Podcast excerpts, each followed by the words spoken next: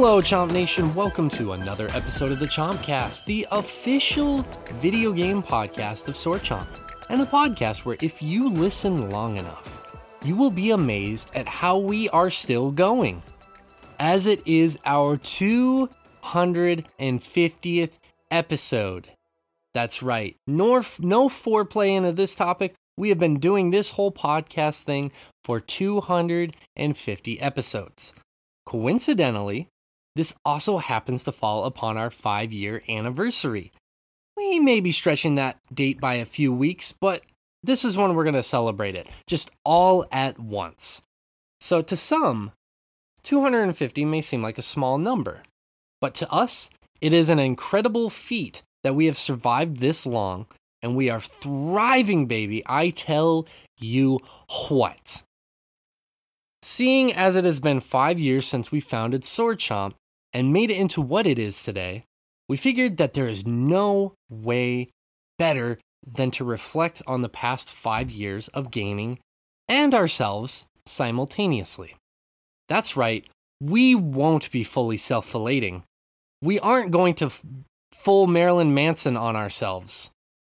And I, I don't know if you guys remember that stupid playground rumor about him and being able to flate himself. I don't know if you guys remember that, but man, kids can be so bored. That's all I'm going to say about that. We're also Hmm. going to be reading some of your favorite moments of the past five years in gaming.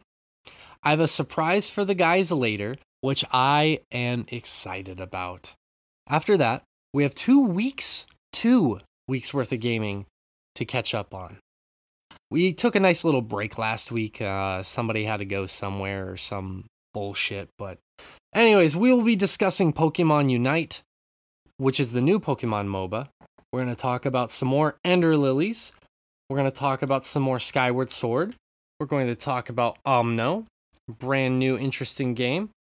We're going to be talking about Narita Boy yet again, as I have finally gotten around to it. And we're going to be talking about Last Stop. And last of all, we have some wonderful poll results to read out and discuss because we love getting you, the listener, involved. And speaking of getting involved, if you ever are curious or interested at getting involved with the show or with Sword Chomp, you can head over to swordchomp.com to find out all the exciting ways to do just that. But more on that later. Let's put some names to voices, gents. Let's do that.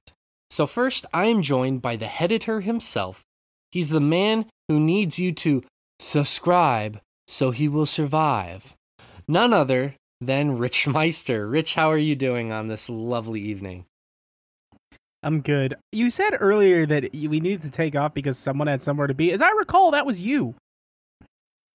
I know that's that's that was the joke. I know, but I just joke. wanted to draw attention to it. And your Oh, other okay. your other reference there, I mean, I have no memory of that evening, so I don't even think that matters.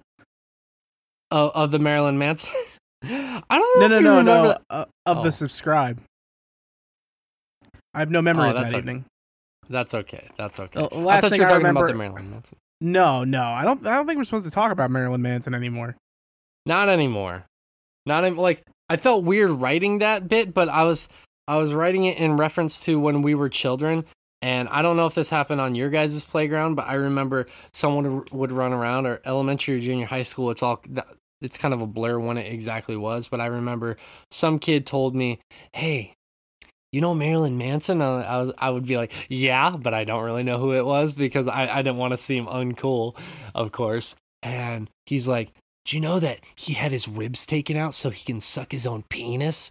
And then I was like, whoa, that's crazy. Fuck that guy. That guy's stupid. And then I'd go tell other people that stupid rumor, even though I never confirmed it. You remember those days? I remember those I, I do remember hearing that and thinking that's incredibly and thus stupid. Facebook was born. Yeah, Mark Zuckerberg really had his work cut out for him. So yeah, kids, go Google search Marilyn Manson inflation.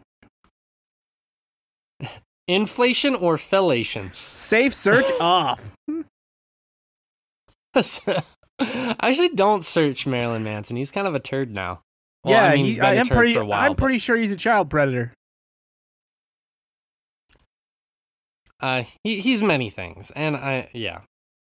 We're not here to discuss that though. We're here to discuss video games, and we're here to discuss for the moment. You, Rich, how was your week? Uh, it was fine. You know, um, nothing. Did you, in fact, survive? Did I what? Did you, in fact, survive? Did somebody Mm. subscribe No, so you could survive? I died. I died. No, I died. Well, uh, it turns out that this podcast is also going to be a memorial service for one Rich Meister. It's a post-mortem podcast. That's that sounds kinky. It What? No- not. well, regardless of whether it's kinky or not, Rich, I am glad you're here, dead or alive. So, uh, survived or not, whether someone subscribed, I'm glad you're here. Thanks. Next, I'm joined by your favorite critic's favorite critic, one who will let nothing slide past him, even if that means pushing off the neighborhood kid off of their slip and slide just so he can do it first. It's none other than Joshua Fowler. Josh, how are you doing today? I mean, the kid had it coming. He had it coming, died. and then he was going right off of that slide. We all have that coming. I hardly see how, you know, a few decades, not a big difference. Um, It is what it is. He wasn't gonna miss anything. yeah. Well, he's not anymore. Was he gonna go tell his mom? She's dead too.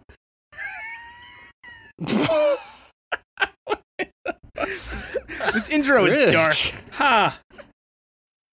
That okay, so that's a J- Rich didn't really answer how he's doing this week. Now you know how he's doing this week.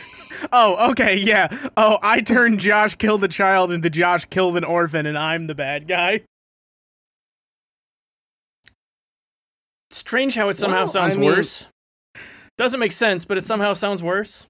You know who else was an orphan? Batman. You're welcome, kid. Hmm. And that and that orphan's father's name?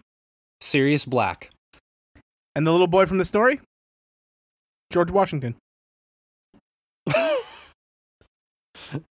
and his teeth were not made of wood, but in fact were made of peeps, marshmallows. It was a wood composite. I mean, I wonder if peeps are wood composite. If anybody out there They're mostly sawdust. Yeah. if, it's if sort of a anyone out there works in construction and can confirm or deny that, that'd be that'd be wonderful. If you work in construction, I don't But, know um, that that's something you should be able to confirm or deny. Maybe if you worked for Peeps. I mean both. What if they work for construction and peeps? They do Come with construction in the peeps factory. see to a world. Oh, sorry. We're gonna get copyrighted. Whatever. yeah, because I was so word- on key oh, that that's something we should worry about. It was it was beautiful, Rich. I cried. The owners of Gene times. Wilder's estates are coming for me. They're gonna do something. But Josh, I, you haven't really I got an wish you guys could see Josh's What are you face doing through this all of week? this. I don't know what's happening. Um, just just so busy. I am worn out. We are trying to get everything ready to move, which uh, Yeah. even even we're we're still a few weeks out from that, but currently getting the house ready to to show so we can sell that, which is a lot of work that uh, we've not had to do before because we've always you know moved from a rental or uh, or something. So uh, it's just an extra hassle that we were not Prepared for. prepared for. Yeah. So it's just it's a lot more Uh, work trying to get ready to move yourself, but also do it in a way that your house looks clean the whole time, and it's it's a lot more work. Yeah, I guess I never considered that. That the timing of that is just impeccably bad all around because like you're moving Mm-hmm. and you need to show this place in like a presentable fashion so it looks like a livable space someone might be interested in. Yeah, exactly, exactly, and it just makes everything way more effort uh, to accomplish the exact same thing. So Yeah, I can't. I told. I was telling you this privately, like last week. I can't imagine the stress of trying to move yourself, move your family, and trying to sell a house Uh, even if it's uh, supposedly a seller's market, I really couldn't imagine just like tackling that stress. But the one good news I think out of all of this, Josh, is that um, the slip and slide that you stole will be front and center at the front of the house to debut for any Mhm. potential. You that to slip and slide in. inside to it, actually. He actually, what he did was he coated the stairs with some kind of so I don't know water resistant material, and then he made a little trough at the bottom, and you slip and slide down the stairs. It's just mhm. like gadunk, gadunk, gadunk. There's nothing pleasant about that. No, it's about the worst way to go down the stairs. Well, there are with something worse. worse. There are wor- there are worse. I thought about it. There are worse, guys there. we're not going to discuss them here. You guys ever do that thing when you were a kid where you got into like a, a laundry basket or a plastic bin and just rode it down the stairs? Mhm. Yep. That's fun. Yeah. Yeah, no, a lot of the a lot of those like synthetic materials have really low friction on them. You can you can build up some speed. S- Speaking of which, kids, next time your parents aren't watching you, A lot of kids listen to this show. the, those those trays that they uh that you The cookie- get, the you get your sheets? meals on whenever you uh whenever you're at a fast food Whenever it's chow time you, at, take at one of those with you onto the playscape, and the combination of the low friction slide and then that tray that you're then sliding on It's ridiculous. will get you just ridiculously close to zero friction, and you will fly down that slide. You know, you think about that when you're when you're at that age, you don't really think about the the risks. But now being in my 30s, I'm like, man, if that kid flies forward, could snap his neck immediately. Mhm. Like, should should have like you didn't think about in your. But I didn't care. I was just having fun. That's true. That's true. And I respect people who can like not worry about those risks as much. You know, like I granted I don't let those things kind of like dampen my day too much, but like there are times where I'm like, man, you know, when I was in my my teens, early 20s, I would have totally tried to jump over this thing just to prove it to myself. Now I'm in my Mhm. early 30s and, and like I could probably still easily land the jump, but I'm like, you know, if I fuck up, I'm face planning and my body doesn't regenerate as easily as it did in my, you know, Yep. teens. Yep, I'm looking at nine months recovery just to, you know, And it's worth whiff it. this a bit. It's uh, it's Hey- probably not worth it. You know, when I think Right? back, when I think back to those early days, like my young, young childhood, and doing that like laundry basket down the, like doing the laundry basket down the stairs in an apartment building is probably the closest I've ever gotten to performing one of the same leisure time activities a child in the 1940s also performed. Mm-hmm. Yeah. Interesting shit. I played the shit out of Interesting shit. stickball and stick hoop. Good times. Good times. All right, and really quickly, I am Mr. Swipe Right. I once displayed my talents on Dora the Explorer, but now I reserve them for the dating apps. They call me Shay Layton, and today, uh, the swiper no swiping, kind of, you know. Yeah, no, no, I'm thinking um, about it. It's it just doesn't sound the good. con the context. They're kind of all of a sudden made that much. That was that was not a thing. sounded it was very not a thing when it was made, but now in retrospect, it's uh, it's a little weird. You, you made it weird. you know, I'm just gonna go. Sorry, sorry. I wasn't saying like I was going into Dora the Explorer swiping right or left on people. there. I whoa, was whoa, that- shut the whoa.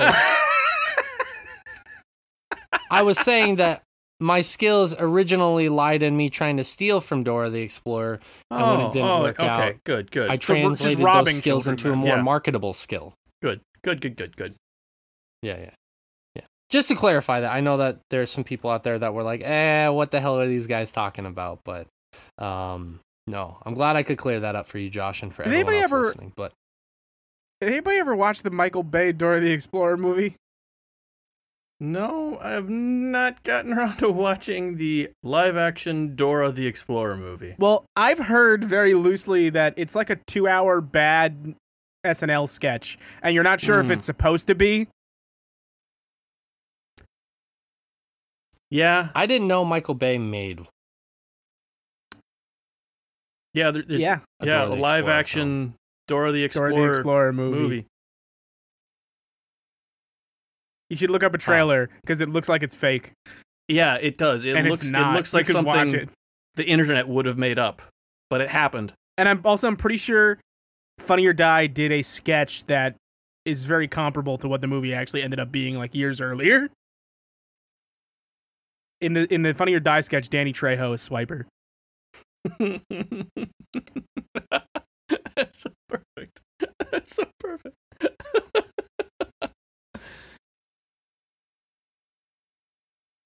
Yes. All right. Well, excuse me. Let's get into the topic of the show today. Um, it's an interesting one, and it's very, very open ended. Basically, like I said in the intro, we've been doing this for five years, 250 episodes. Uh, there, granted, there have been some bonus episodes, there have been some Game of the Year episodes, and there, there have been more than 250 episodes technically. But this is officially the 250th episode, and it's kind of crazy to me. Um, I'm going to preface this a little bit so uh, old windbag me here is uh, going to get on the pedestal for a second, take a moment. It's crazy to me. We've talked about this many times. Um, Josh and I, along with some of our old uh, co hosts, used to be a part of a different podcast called Second Playthrough. And this started in 2009 with Morgan, Fish, Josh, and another guy named Adam. And shortly after that, Fish left. He got married, and uh, or he met a girl, left the podcast, eventually got married to her and had a kid, and so he never returned to SPT second playthrough. And then um, I was working at Coca Cola at the time, and Adam had hit me up. Adam and I went to college together, and Adam said, "Hey, um, I've been doing this video game podcast for a little while. You should check it out." And I said, "Hell yeah, of course I'll check that out." And I really liked it. And he said, "Um, we're actually looking for another host right now because one of our guys left." And Adam was visiting from Las Ve- uh, from Las Vegas to Montana, which is where I grew up at the time. And I was like, "Oh, that's awesome." I said, "Yeah, I'd love to consider it." And he's like, well, I'm heading back to Vegas here in a day or two, but if you're interested, you should talk with Morgan. Now, Morgan was working on at the at the military base in Montana. He was working as a stalker at um, the local exchange on the military base, and I used to work at Coca Cola. He I got that job with, and sometimes with glowing recommendations. yeah, that's a topic for another day. but um, so yeah, I remember I was like, all right, next It's time I go in there, I'll in- talk with him And- about and- it. And you, you get it. Yeah.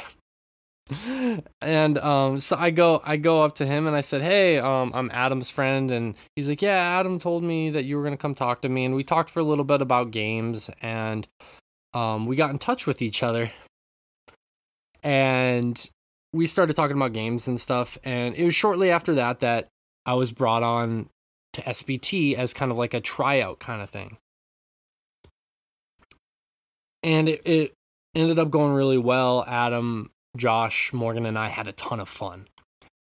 And then I was brought on pretty shortly after that, and we started doing stuff. And this was around the time of 2010. It was towards the end of the summer of 2010. And I was really excited because Fallout New Vegas was about to come out. And then Josh had introduced me to Meat Boy, which is one of my favorite games now. Um, there were some really good times that were had during that. And then Adam left shortly after that. Um, he started getting involved with his own family. And so then it was Morgan, Josh, and me. And we kept that podcast going until the beginning of 2012, when eventually um, I was going to college at that time and I was more immersed in that. Um, and we were just kind of burnt out. Like the, the system that we had for that podcast, we kind of burnt ourselves out. And we topped out at about 62 episodes over that three year span three years is loose because we weren't recording every week at that time. We were recording, you know, every few weeks when we could. And it was a lot. We were trying to play all of the new games and just have um, opinions about every single uh, new game. And yeah, we really burnt ourselves out. So then it kind of it lay dormant for a while. Uh, uh, us doing another podcast again. We still stayed in touch loosely. Um, I kind of lost contact with those guys off and on, except Morgan, because Morgan and I were playing music together at that time. So I was in co- constant contact with him. That fell through um, summer of 2014 just because um, we kind of maxed out as what we could do as a band in Montana, kind of thing. And so, in terms of he, Morgan was starting his own family at that time as well. So, and I was still in the thick of going to college. And then 2016, Morgan started talking again about wanting to do another podcast. And I was like, I don't know. It sounds fun, but I don't know. And then he got Josh, me, and Fish into another group. And actually, at the very beginning, we had Adam in, but Adam w- didn't seem that interested. So we kind of just said, okay, well, we'll move on from that idea then. Um, and we kind of discussed it for a few weeks, trying to figure out how we were going to do it again. And if you listen to those like very early episodes, you can hear us trying to, you know, figure out what we were going to do. Like the current model that we have now took years in the making.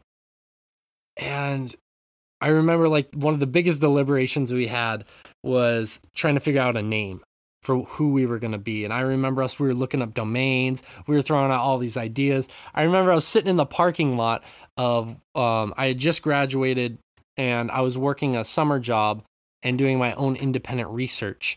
And I'm sitting in the parking lot throwing out all these names and like I should be at home. I'm in the blistering sun as my AC is blaring in my little truck and I'm sitting there just throwing out all these names and um that was a fun experience and that's kind of like the inklings of sword chomp and obviously um through the history of sword chomp Originally Gunbite. yeah, five years we've had so many ups and downs some amazing experiences um as you guys know not telling you anything you don't know we've had hosts come and go and uh we're here now uh, and yeah it's it's kind of crazy to think about five years but really it's not just five years. Obviously josh and i especially like we've been doing this off and on since 2009 2010 it's been a really long time that we've been doing this. Um granted we're not like the most prestigious people. We're not like the the highest quality gaming journalists or anything like that but we've been doing this video game podcasting thing for a really really long time. And it's kind of crazy to think about. It's been one of the biggest mainstays of my life like it it for me I, I started out in the us obviously doing it and it traveled with me to japan. And when i first got here to japan it for me really kind of stabilized my life. Like i had uprooted my life and moved to a whole other continent to do a job that i had never truly done before. I like my my whole entire life was uprooted and the one constant i had were the three guys that i was podcasting with and the podcast itself you know morgan josh and fish and this podcast. And so now, it being where it's at now, it's kind of it's interesting. It, it's still great, and I absolutely love this. It's just it's not where I thought this journey was going to go, and it's it's beautiful for that reason. You know that we are here five years later, and it's not anywhere near where I thought it was going to be when we first started, and I think that's a absolutely beautiful thing. So um, I'm going to step off the pedestal now. I, I went very, I went more I went longer winded than I thought I was going to, and I appreciate you too for your patience as you as you listen to this because I've told this story before in other forms, but uh, it's it's never more relevant than now on our five year anniversary, on our 250th episode anniversary, um, that we've been here for five years, guys. So what I want to do is Yeah, I can't believe I've been here all five years. Rich, you were here in spirit. I mean, like realistically, Rich, you were kind of here. Like you've been here for the beginning. First, you were kind of a you were a fan that Morgan hit up on social media, and then you became a patron, and then you became a guest host, and then you became a actual host, and now you're a host and you're an editor on the site as well. Like you're a rags to riches story in the making, Rich. How does Yeah. it feel? I I had a weird trajectory when you think about it because when I met Morgan, he hit me up um on social media and this was around the time I was probably like 20 24 so like 4ish years ago. Um Got something to say, Josh? Fucking child. um, yeah. Uh, so around that time for me, um, I was uh just I was out of college. I was working odd jobs, and I was trying to be a games writer. So I was doing a lot, a lot, a lot of freelance work at small sites, taking pay where I could, trying to get bylines where I could. And shortly after Morgan and I started talking, actually, um, on a whim, weirdly enough, you want to connect it to where we are now. Uh, Ray McGill, who now works as a writer for us, was working my day job with me, and he uh, blogged about games, and he knew I was writing about games and doing freelance work, and he said, "Hey, uh, Destructoid has an opening, you should apply." And I was like, "Eh, what the fuck?" Like thinking nothing of it, and I got that job within two weeks of applying. Um, Niero Gonzalez, the owner, reached out to me personally and, and got some work up on there for me, and I worked there for two years before I left. Um, probably closer to three actually. Now that I think about the way the timing lines up.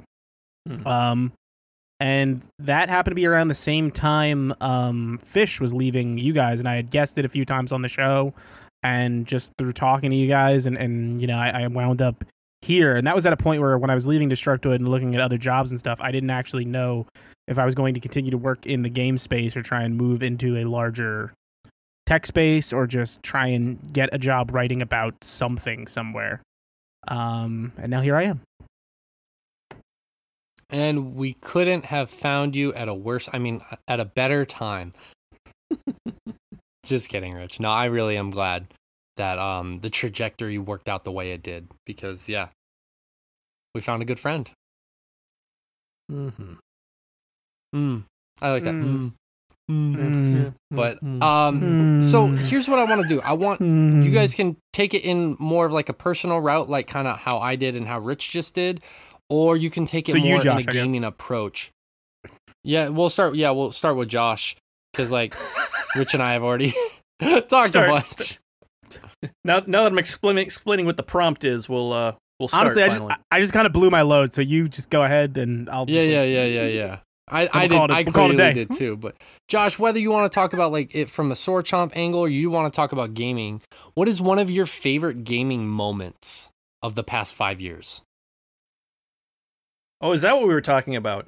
Um, Oh, Well, Do that's what- that's originally what it was gonna be. And I was like, I was trying to do all this build up into talking. Do- like basically, I was trying to say like a lot can happen in five years is what I was kind of trying to lead to, and then it kind of turned into us talking about us. So Mhm. actually, you know, let's do that, Josh. Like talking, talking about us and talking about Sword Chomp, like in the past five years. Like, what is a what is something memorable or stands out to you? do when Billy Mitchell's records got expunged. I mean that was that was fun in its own way, but um, mm.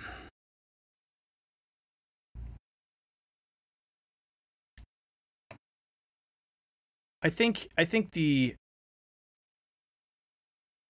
changes to the the format, like you you you you talked about, kind of from second playthrough to to Sword Chomp, have or to the Chomp cast in particular, as far as our kind of ethos of eh, needing to play everything that was brand new and have an opinion on the latest thing, which we were, you know, trying trying to chase that uh, those search engine hits.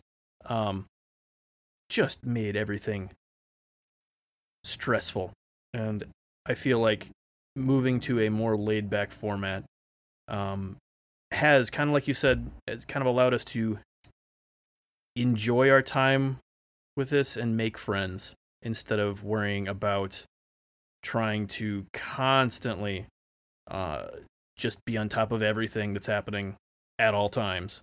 Um, and I have I have enjoyed just kind of getting to know people, and uh, I mean you guys in particular, but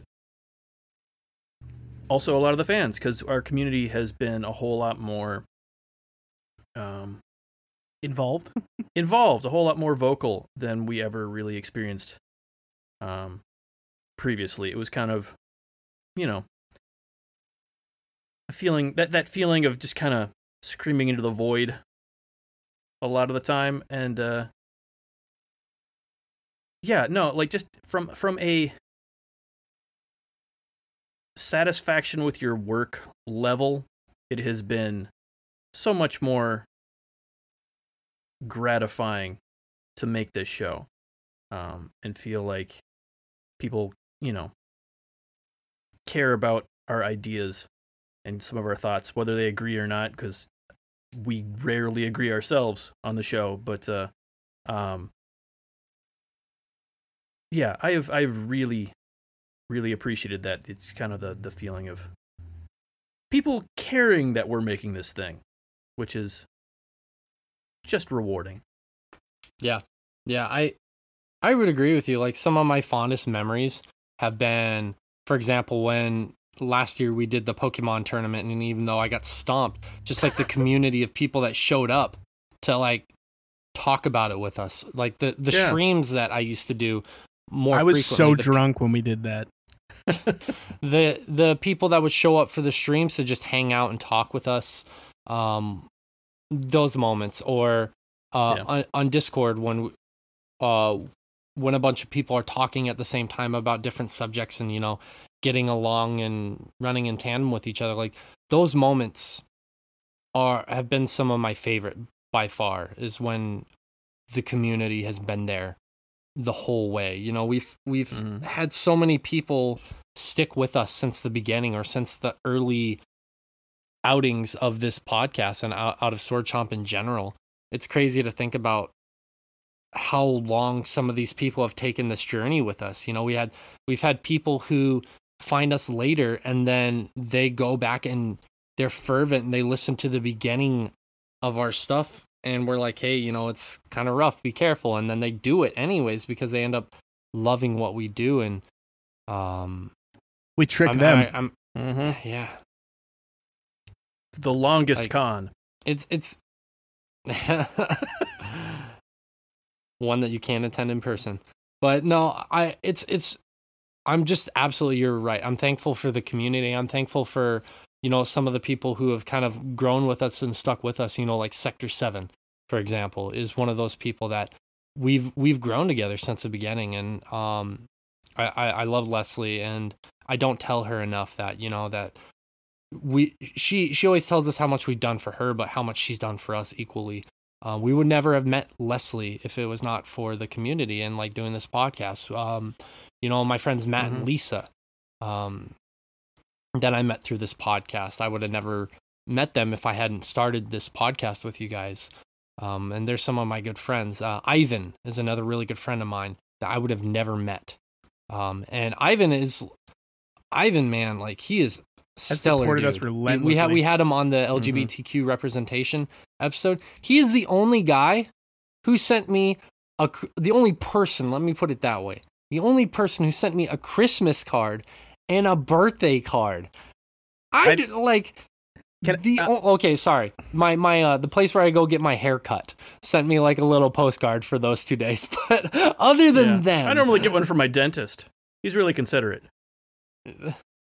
He's That's like, just a reminder card, Josh. But- it just happens to Yeah. fall on your birthday. Um, you know, Right. while we're on that particular note, can I just say because uh, I can't wait for us to find an excuse to have Ivan back because he's so much fun to have on the show. Mm-hmm.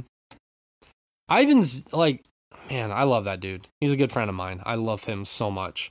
Um, you Shout know, out to, there- there to Jeffrey count- for supporting my fitness journey on the Supernatural app. He's the only person who likes my workouts. He's a good dude. He's a good dude.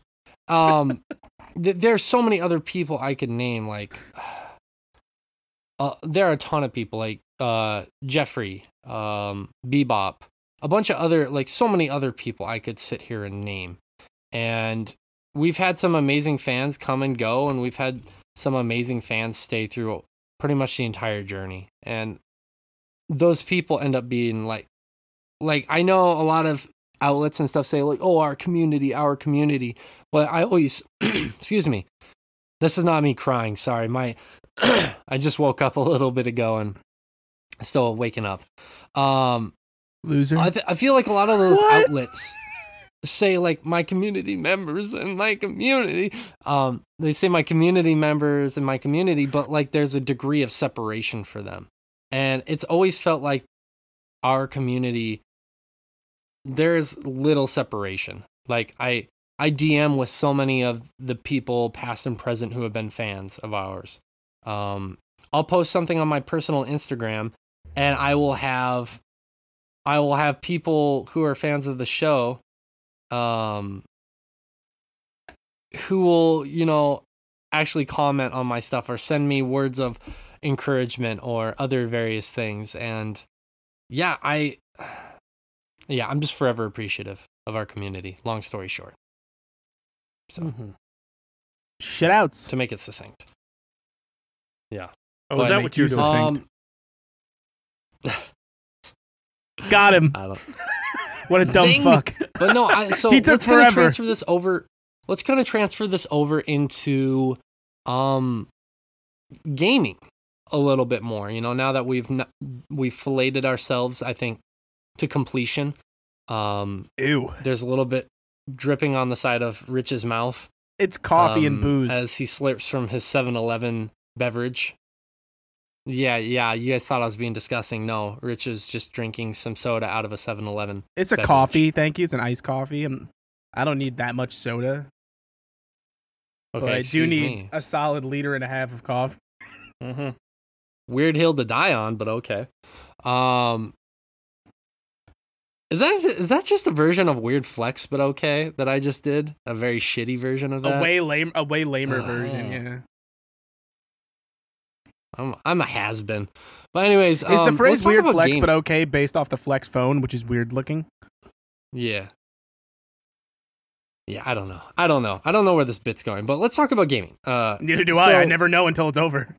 in the past five years, a lot has happened in gaming.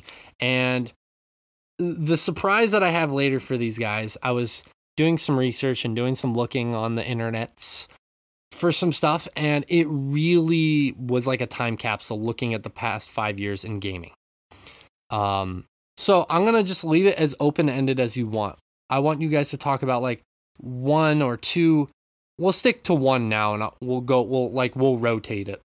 I'll give us like two or three um, moments to talk about different things. But I want you guys to talk about one memorable thing in gaming over the past five years. So, for example, I'll go first, so you guys can kind of get the picture. And that mean can mean anything like this game was memorable, this character was memorable, this boss was memorable, this moment in this game was memorable. So for me, one of the one of the most memorable instances or memories I have in gaming over the past five years was playing Uncharted 4. And I remember um, playing as Nathan Drake. And you get to that lost, abandoned city that has just been overrun with moss. It's towards the back end of the game. And I remember you crawling underneath something, and then you get to this lost city, and it pans out, and Naughty Dog shows you the beautiful landscape that they've rendered here. And I remember seeing that and I was like, until this moment, I didn't give a shit about high fidelity or like graphics being at the utmost pristine level. I never really cared about that. And I like, it's not my main thing. It still isn't to this day. But at that moment, I was like, wow, I can truly appreciate why this is so important to some people. And it was like someone had plucked it from my brain like what I would imagine something like a lost city abandoned would look like and put it into a video game. And I was looking at it and I was just so blown away by that moment seeing that eh, that it's I don't know why but it's still stuck with me all these years later that whenever I think about Uncharted 4 that is literally the first thing I think about whenever I hear that name or I see that or I read it anything about Uncharted 4, that is the first thing I think about. So for me, that is one of the most memorable moments in gaming for me of the past five years. Um, I'm going to throw it to you next, Josh, because uh, you are the other elder statesman here at Sword Chomp. So I think Hmm. you've earned that right. The congressman from Louisiana has the floor. It's such a massive field to choose from that like a moment is like always, always going to be snubbing dozens and dozens of other just outstanding games and moments um, from the last five years. Um, Yeah. but but um I think still like one of my one of my favorite experiences and just you know always going to stick with me um from this last 5 years is when uh uh Sea of Thieves came out. Uh Morgan and Fish and I were playing a lot of that game. Um but the the first time we had Fish play with us he hadn't he hadn't played it all yet and so he hadn't gotten used to the controls or anything and how how everything works and kind of was you know in over his head because we kept getting him in trouble and you know picking fights and stuff and he wasn't prepared for it. Um and we ended up getting in a fight with another ship and he was he was currently at the helm and Morgan and I say we're going to go board the enemy ship and instead of him mean think you know taking that to mean you continue sailing, he meant he he assumed, oh, we're all attacking the enemy ship is what we meant by that. So all three of us jump off the ship at the same time, with our ship just continuing to go and just sail away from us.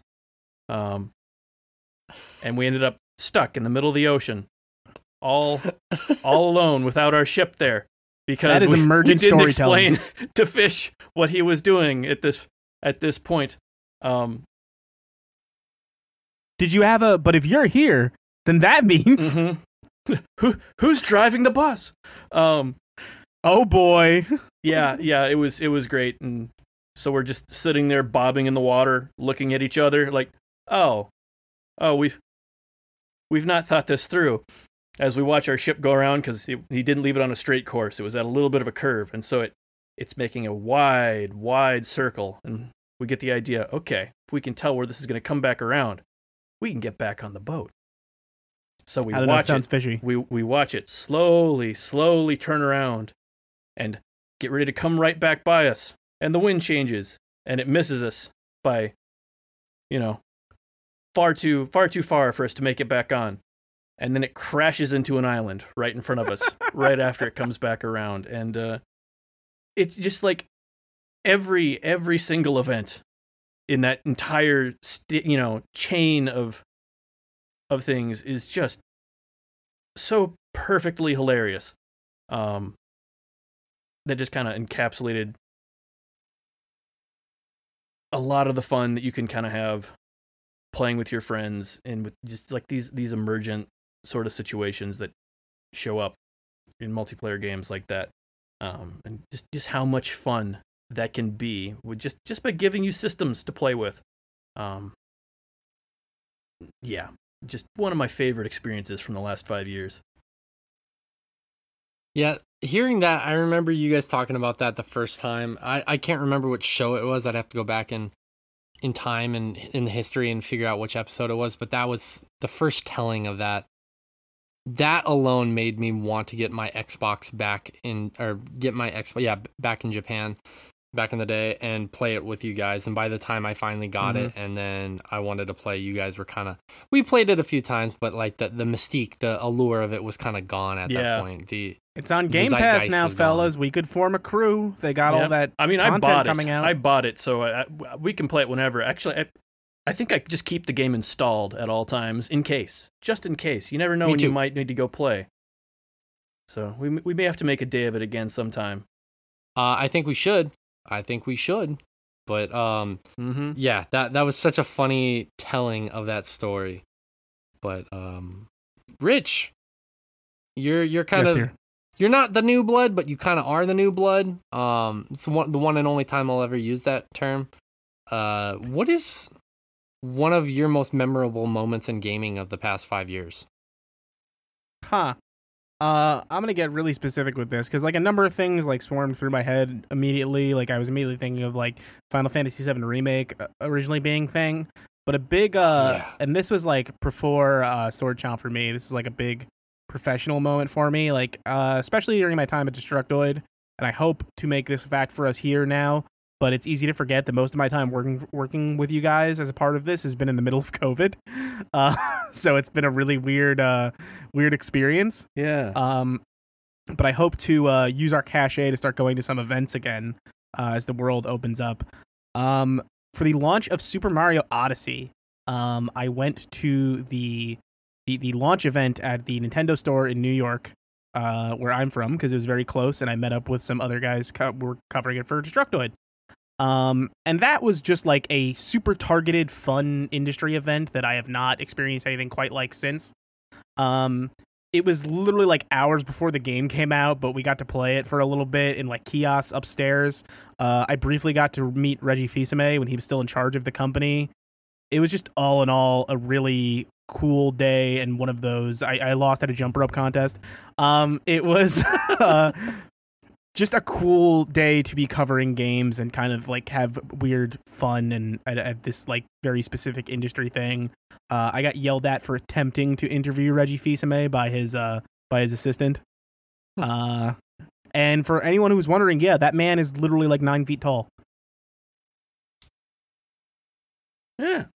That's a really cool experience. I remember briefly you telling us about that, but yeah, it's that's such a cool thing. Like I I will forever remember the first time that I went to Tokyo Game Show, which is coincidentally the only time I ever went to Tokyo Game Show. I don't know why I said first time, but um I have to get Josh Yeah. to come to a PAX with me once uh once the world is opened again. Mm-hmm. yeah, once it's safe enough, yeah, for sure. But yeah, con- um conventions, I get the appeal of them. You know, they're not my favorite thing. Uh too many crowds of people, but they are definitely and certainly fun. Especially if I would imagine I'd probably have a higher uh not higher, a better thought of it, I guess, if I went probably to a convention in the US because then I'd be able to converse with all of the people there. In Japan, like I Mm. got to talk with some of the devs and stuff like that, but other and my friends who were there with me, but other than that, I my Japanese wasn't nearly good enough to just randomly talk with people. So, um I would imagine like if you can converse with the people there, then that probably makes it better, better and more enjoyable. Well, But, uh, another, and- and this makes it sound like more targeted. Like I can't wait to go to a PAX again. And namely, is I, I, I do want to submit us as a company and try and get press access again because having that is a different experience solely because like it's just having a little fucking badge dangle from your neck that says press or media or whatever the f- media badge. Mhm. But it just opens the door for you to like get devs to talk to you in a more interesting way and like I I met so many developers that way and forged like real friendships with people and you know they send projects my way now. I love talking to people about their games. Mhm. Um I will forever hang my hat on uh when Black Future 88 uh, was demoing at PAX East. Uh, I met Don Bellinger, the lead dev there, and he said I was the only person all weekend to actually beat his demo. So I'll forever the only press person all weekend to actually beat his demo, I should say. Uh, so everyone in the press sucks at games except for me. there you go. Sounds about You right. heard it there first. Um, my other story is is going to be a bit of a cheat. It's kind of a com- combination. Um, is Final Fantasy over the past five years has produced some of my most powerful memories. Uh, going to that that symphony of the Final Fantasy VII um, soundtrack, selected works from that with my friend Amy back in 2018. I remember her messaging me about that, and she's like, "Hey, this is happening. Do you want to go?" I was like, "Make sure it happens." You know, I don't care how much the tickets are, and they were a little expensive, but absolutely worth it.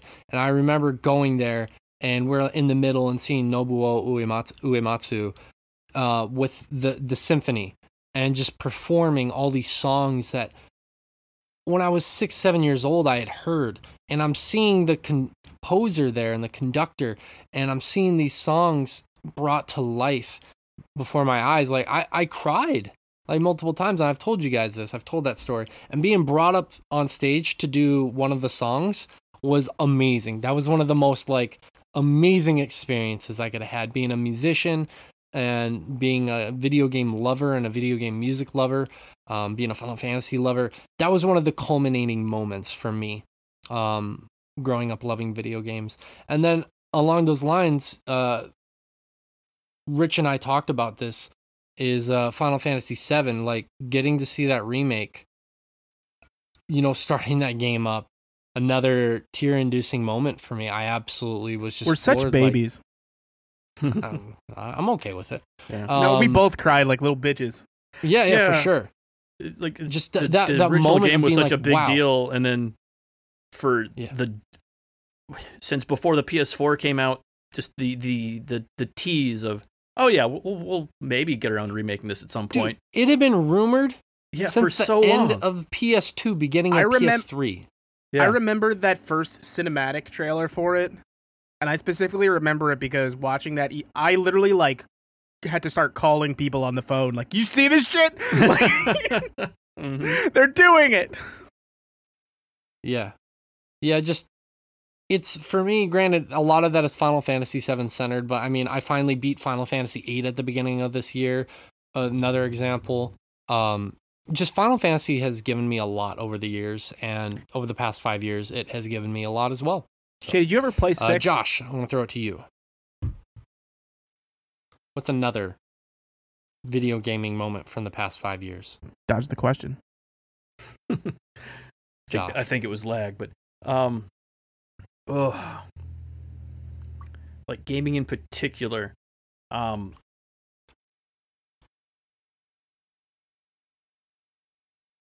I have um.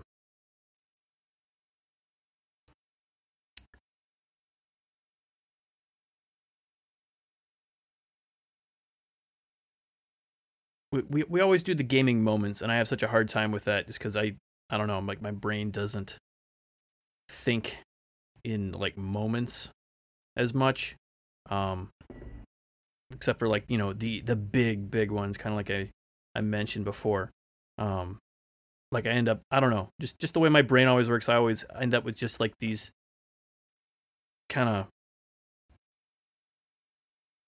impressionistic memories of of kind of my entire experience with something instead of you know like this thing right here um which is i mean for for example like all the memes of Tidus and Yuna laughing from Final Fantasy X like I- like my brain more or less you know kind of breezed past that and i thought it was kind of interesting that that was a meme that apparently everyone had th- been thinking about for years and years in, until you know the time was right for that to become a meme. Um and it makes it i don't know like i kind of i end up with like just these, these just general feelings of kind of an era which is not not as useful for topics like this um where i just kind of end up you know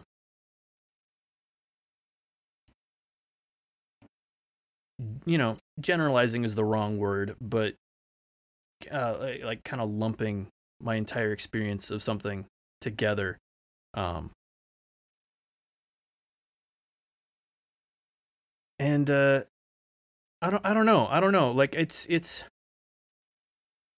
What about I I I think I have an example for you that Hmm. would work really well. What about clearing Celeste, beating that game for the first time? I mean, I love that. Um, like, but again, like, even just the ending of that is not even. I think we talked about this when the game came out, but there's there's a point in that game where you essentially you've been climbing the mountain this whole time, and it's you know just been grueling, barely making any progress, and right before you get to the top, you fall all the way back down the mountain, lower than you even started from and that entire sequence of then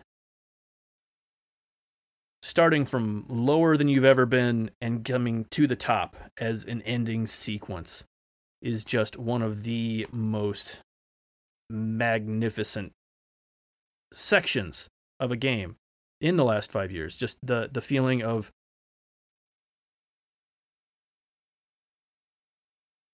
just stomping through something that was such a struggle uh, Yeah. before uh, is just excellent and, and the way they're able to convey the feelings that the, the main character is is going through through that section is excellent, just excellent, excellent. Um, and yeah, that, that that is that has stuck with me. But again, kind of like you know, it's I don't I don't like the end, the end, the the the the, the last moments of oh, I'm finally at the top of the mountain doesn't mean as much to me as I know a lot of people have talked about how oh, I'm finally at the top. This is so satisfying. I did the thing. And my brain just kind of like glosses over it. Like, oh yeah, of course you made it to the top. You you beat games. Like that's Yeah, what dummy. you, that's what you do with games. Of course you beat them. Um, but that I think that's more about section leading obviously the that. what what it's trying to allude to though more than Yeah. like it being a game like at that Mhm. point that particular sequence not to make this all about celeste but obviously that it's been talked about a lot obviously that's a a um i'm forgetting the vocabulary word off the top of my head it, it's it- you know it's supposed to represent mental health and i i Mhm. can't no fruit my for third one, in that my game. third and Just final one is going to have to girl do with climbing this, so I'm not going to talk about it too much. But that that that feeling of cresting a mountain and how that relates to mental health is so rewarding. Um, Mhm. that I like no, at that again, point. like that's not me saying you don't really it's think about not- it as being a game. You think about it more as what it's representing at that point. Yeah, again, like it's it, that's A not to say that it somehow experience. does a bad job at the very end. It doesn't. It's just that like the way I always think about it, it's it's everything leading up to that point that sticks with me so much more. Um, just I don't know, just the way. You, I you knew where it was things. going. It's it's less about what where it went and how it got there. Yeah, yeah. It's it's it was it was it was kind of it was the overall feeling, and especially that part of the journey is just that's that's the sort of thing that sticks with me, um, more so than the moments in particular. So Yeah, and Yeah. yeah. in a similar and deep metaphorical way, I like the part in uh, Wolfenstein Shadow of the Colossus where they put BJ's head on a new body. Shadow of the Colossus. Wolfenstein New Colossus. the fuck? I'd play that game. You fucked your own that game joke. too. You fucked your own joke, Rich. Not really. But no, J- Josh, I think that's cool. That I mean, like you, you have a different perspective than some other people. Like for some people, myself, for example, the the greatest satisfaction comes in seeing someone overcome that, and they need that moment for that that um not only that satisfaction, but that reinforcement that hey, if this person or this fictitious character can do this, can overcome this literal and figurative mountain of an obstacle within Mhm. physi- physically and both mentally that I can do that. Some people need to see that moment and experience that moment. And it's cool that you Yeah. have a different perspective that you don't necessarily need to see the big overcoming of that. And and I'm sure it's rewarding to you in your own way, but it's more rewarding to see the the the micro steps to get there. And that's that's not that's not a wrong perspective. It's not a bad perspective. It's not even like you didn't get the point of the story. It's a different perspective, and there's nothing wrong Mhm. with that. And that's awesome. So Yeah.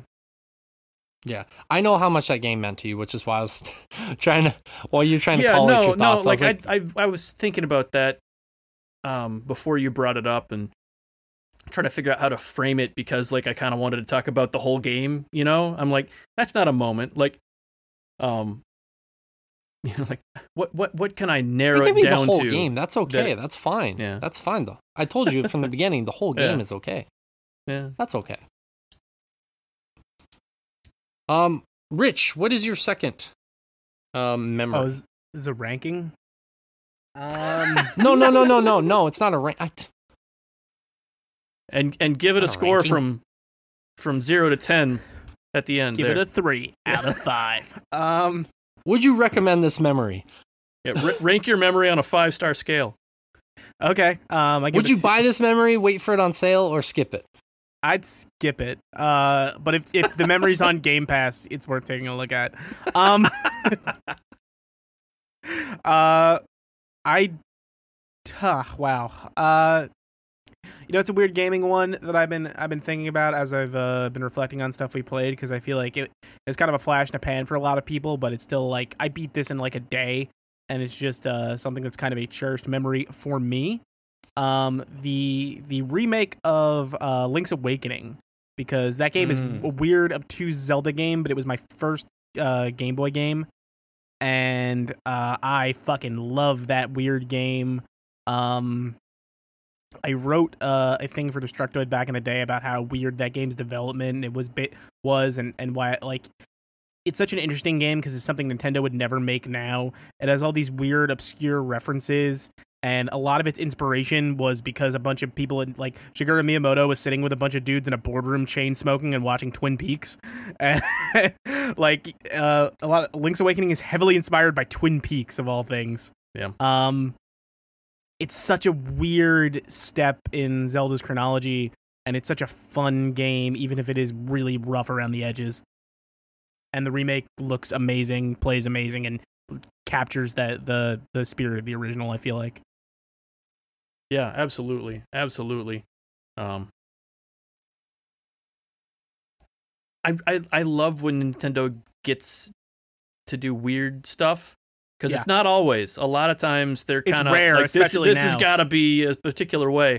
Ba- But every back now then it and was a little looser. Um, I mean, Yeah. like now a lot of people know that internally they have like a development diary of things you're allowed to and not allowed to do with Mario. Yep. and a lot of people uh, actually credit that as to why the Paper Mario games have been less fun since Mm, uh, Thousand Year Door. They used to be able to do a lot more. Uh, there's a lot of characters and enemies and things they're not allowed to use anymore.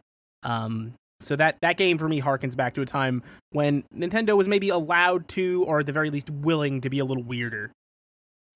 yeah, yeah. Those are always the fun, fun experiences. With just when they they get to kind of flex their muscles, like Link's Awakening, Majora's Mask, it, it- like uh, Luigi's Mansion. Just when they're Yeah. doing weird stuff with these characters is My- so so fun. And, and it's so funny how much gold you can spin out of like minimal effort, not attributing the weirdness. Like one of my favorite things ever in Link's Awakening is one of the first NPCs you encounter on that island are these these two little boys like playing Oh, catch yeah. with the ball. And if you go up to one of them, he goes, he's like, my dad said you can press B to attack, whatever that means. hmm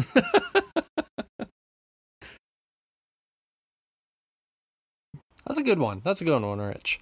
Um, I'm gonna I'm gonna say we can do one last one, and then we need to get to some listener comments before the show gets too long. Um, because we could sit here and talk about memories for hours and hours. Like I know I could. yeah. But one of the other ones, and it's a recent one, and it's why I saved it for last, because I know some people may think a recency bias, um, is playing uh, Ghost of Tsushima last year. And the wonders it did for my mental health. You know, I've talked about this game with friends both online and in person.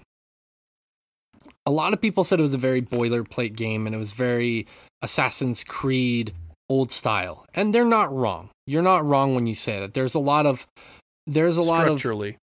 There's a lot of boilerplate stuff in there. There are a lot of missions and stuff that are like, okay, go do this, res- rescue this person, you're done. Okay, go to this area, uh, kill this person, you're done. And you do it in different biomes. Actually, I was listening to a podcast yesterday that was talking just about that, reflecting on it at, on the eve of the director's cut getting ready to release. And you're not wrong when you have that criticism about it at all. For me, last year when I was playing it during the height of the pandemic, uh, when everything was locked down, I needed that game. And I didn't realize how much I needed an experience like that because um, I didn't realize how badly my mental health had deteriorated. Like I was aware of it, but I didn't realize how bad it truly was until I sat down to play that game. Um, in my personal life, which is something I'm not going to detail on this podcast, I've been dealing with some difficult stuff that I'm actually still dealing with to this day. Um, as you two know, obviously, but um, it it was such a difficult time for me dealing with a lot of stuff at once. Um, dealing with the things I'm dealing with, and then not not being able to talk about it in public. Like I still can't talk about the things that I'm dealing with, and it took a toll on my mental health in ways that I wasn't fully aware of. Like I like I said, I knew, but I didn't really grasp the scope of it, like how deep the depths that my mental health had plummeted to were unknown to me at that time. And so sitting down during the pandemic and playing this game, I, I got to get lost in it. I, I just lost myself mm-hmm. for 40 to 50 hours in this game.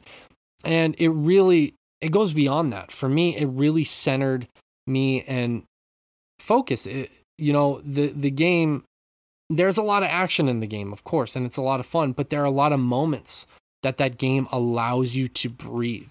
Whether you're riding the horse, Yeah. whether you're meditating and writing a haiku, whether you're going into a, an onsen in the game. Like there are all these moments that force the player to just relax and breathe. And I needed that in my life, my actual everyday life. And some of the teachings in there, obviously, some people are going to think they're a little heavy handed or they're, you know, they're um, contrived, things of that nature but for me it was exactly what i needed to hear at that time even if it was boilerplate um even if it was you know shit that you've already heard i needed that at that moment and when i was playing that game i i it brought it started to bring me out of my funk that I'd been feeling for the past few years. And then I started doing things again. Um I started doing yoga again. I started running again. I started, you know, taking value in working on personal growth and development. Um I started reaching out to people more and granted the game isn't the only thing that did this for me, but it was a huge jump start for me. And a lot a lot of that was just due to the way the gameplay was designed. You know, a lot of people felt it was boring for me. It was forcing me to take a moment and step back and look at my life and you know, analyze what was going on in my life. So, uh that game was incredibly incredibly important to me when it released. So, like I said, I understand other people not necessarily feeling the same way I do. I get that, and that's fine. That's perfectly okay. But for me, it was it was necessary. Um, or I maybe necessary is a strong word. It was pivotal for me to kind of turn a leaf on my mental health and to start addressing it properly. And I can safely tell you right now that I'm so much further than I was a year ago in terms of mental health and everything. In Ghost of Tsushima or in, Yeah, I'm so much further in that game than I was a year ago.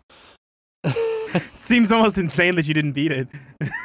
I know, I'm still trying to beat it. I keep riding the horse everywhere. The DLC's coming, don't worry. No, um Yeah, yeah, I I'm excited for that. Even though, yeah, that's a discussion for a different day. The d- director's cut being 60 or 70 dollars, all that shit, but anyways, um Josh ran off really quick. He had a quick uh family thing to tend to. Rich, I'm going to throw it to you actually break the order a little bit.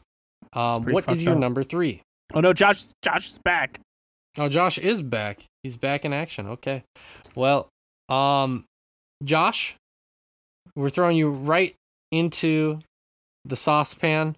You're gonna boil alive. Not really. No. Um, what is You your number? boiling a sauce? I I didn't have a good metaphor for that. Josh, Oh. number three. What is your number three memory, or not like third place memory, but like Yeah, your yeah, third no. and final The memory third Third place. of gaming in the Which past do you rank as the memory, third the most third. important? Um,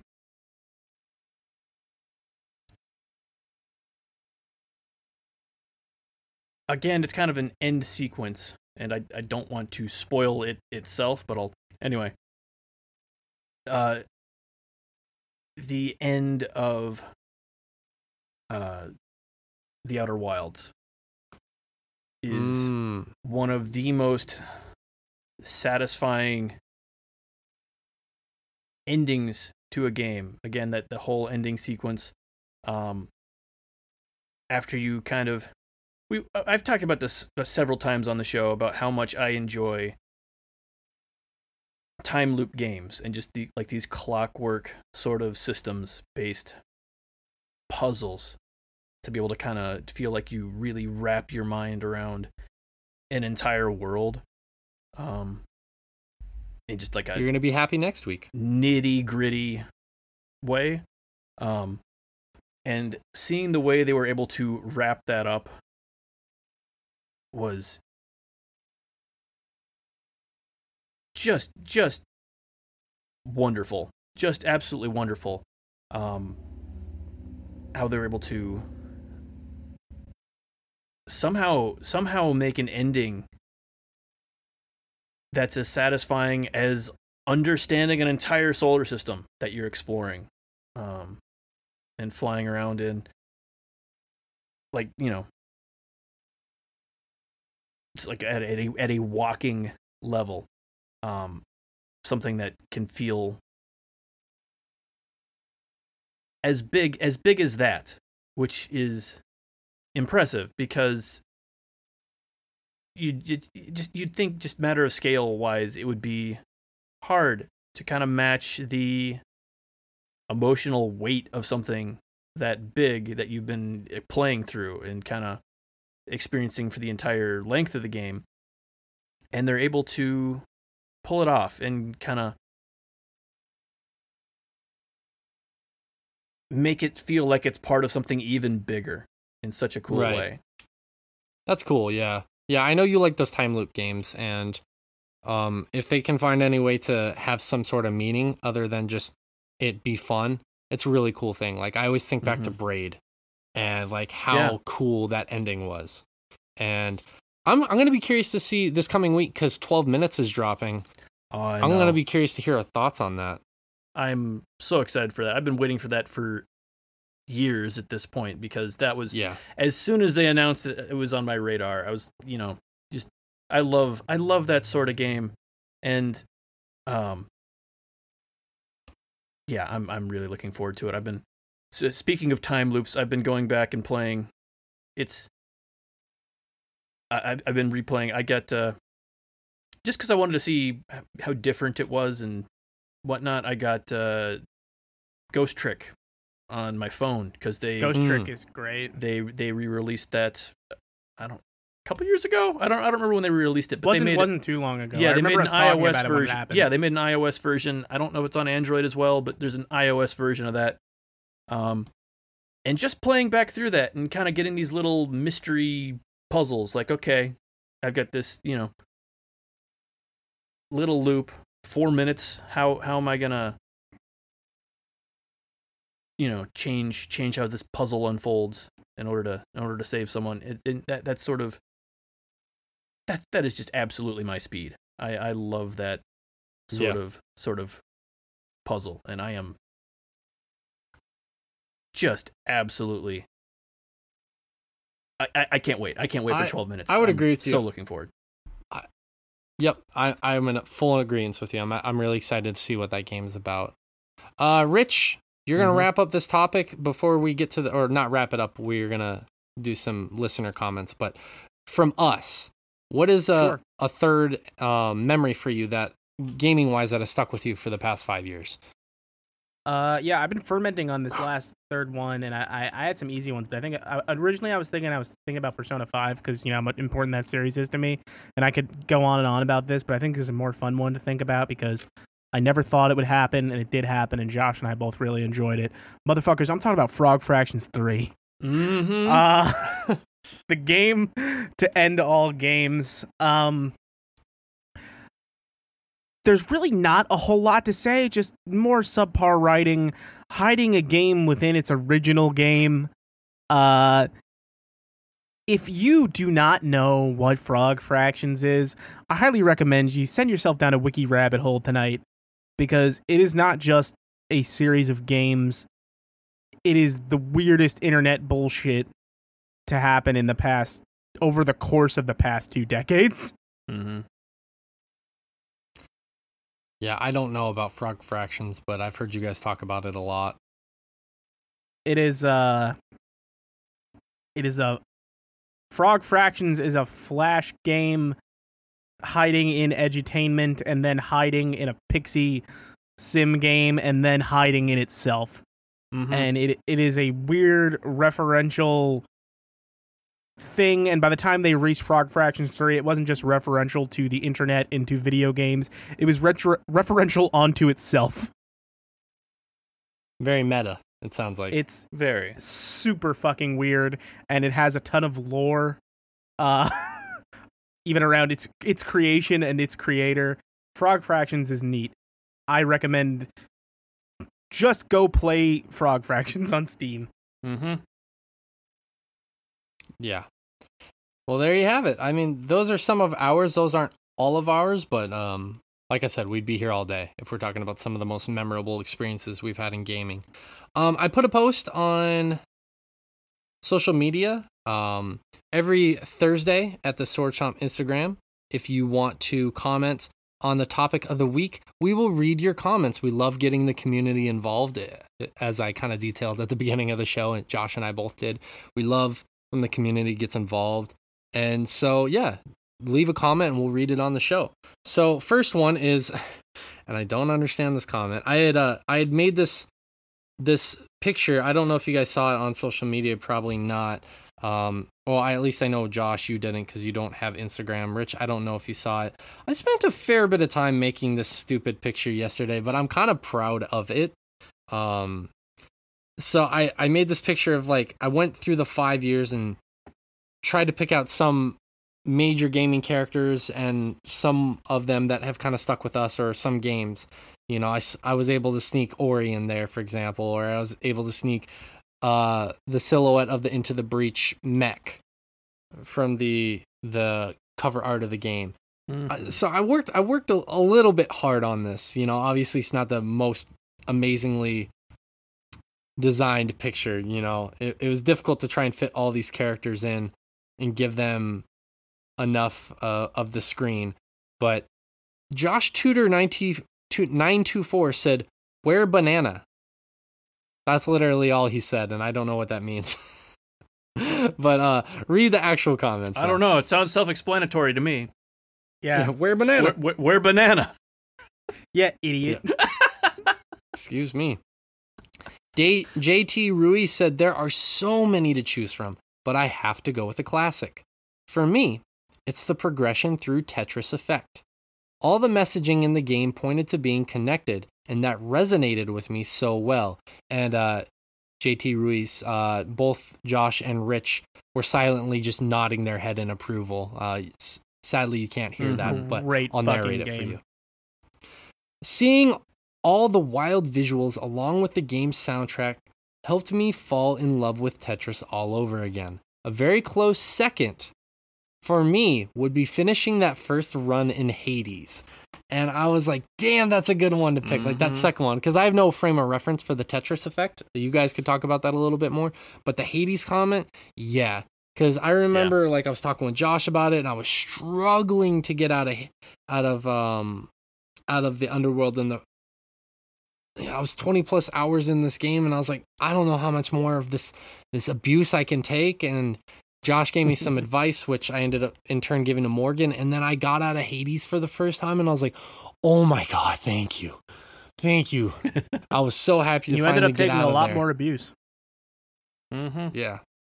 Very good game, but um Tetris Effect. You guys want to talk about that a little bit? Like his comment at all or n- I just really fucking like that game. Um, for anyone who has not experienced Tetris Effect, um, seeing it in VR is a trip unto itself, and that is the first way I played it.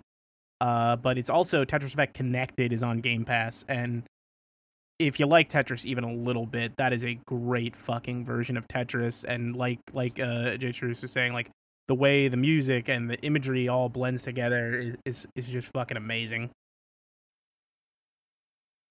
Yeah, yeah. It's uh Tetris is one of those things that I mean a lot of a lot of people have grown up with because it uh was it a pack-in with the Game Boy at one point or was that is it It was it was I don't know if it was actually packed in, but it was like the big. it Game was it was game. the big Game Boy like I don't know think I know much anyone so- who didn't have Tetris who owned so an original so Game that Boy. um when the the Game Gear launched, they put out their own version of Tetris to be like, look, Tetris in color. Mm-hmm. Mm-hmm. And it's it is one of those things that it's it's just it is a simple seeming puzzle that you can spend forever mastering. Um I do then- think objectively Tetris is like one of is is probably close to being the greatest video game ever made. Yeah, yeah, absolutely. Um and then just being able to have that especially in VR like Rich was saying just fill your entire perception becoming yeah your, your complete focus is just you in this and not just in a void like there's effects and color all around you but you're Mhm. still so singularly focused Yeah. on this puzzle in front of you that is like and Tetris Effect does more than just do the simple palette like every area has like a theme to it and there's lights and music like in sync with the puzzle as it drops and it's just kind of glorious to take in Yeah, yeah, and I think I think it's kind of kind of like you were talking about with you know, finally seeing Final Fantasy VII remastered. It's it's that same sort of emotion of people who have kind of grown up with this thing, seeing it just as glorious and big uh, as something like that is is it really it's really special. So yeah, yeah, I I sadly never got to experience it, or I haven't yet. So Hades is the comment I resonate with on that one. Mhm. There's not too much more to say about that. Bebop Man 182 said, I have two that I can't decide between. And that's okay. Sometimes that happens to us. We can't decide one or the other. The Ashtray Maze from Control is one of the absolute best set pieces of any game ever. It was like if David Lynch directed a video game sequence. Absolutely masterful. Agreed? Bebop, I can't agree with you anymore than uh, that because, yeah, that is an amazing sequence. One of the most bizarre and beautiful sequences in a game in recent memory. a, a sequence so cool that when it ends and the character in the game comments on it being cool that doesn't feel stupid Yeah, Right. yeah. Every now and then, someone will say something that self-referential, and you're like, okay, But stop no, it jacking it, works right in front of me. when Wait. you get out and she's just like cool hmm Yeah, absolutely. I, I wholeheartedly agree. He said the second was the conversation between Arthur Morgan and the nun in Red Dead Redemption 2. I don't have a lot of recollection of this, but he said there's that's because something it's just 95 so- hours in Fair. There's something just so utterly and completely human in that moment where Arthur has the mo- moment of clarity and where he whispers, I guess I'm afraid. I lost it. That game has its faults, but that moment is one of the most incredible bits of writing I've ever experienced in gaming, period. And um, I agree that, you know, the game Yeah. does have some faults, but it is still, I mean, objectively, I still think it is a good game. Do I think it's a great game?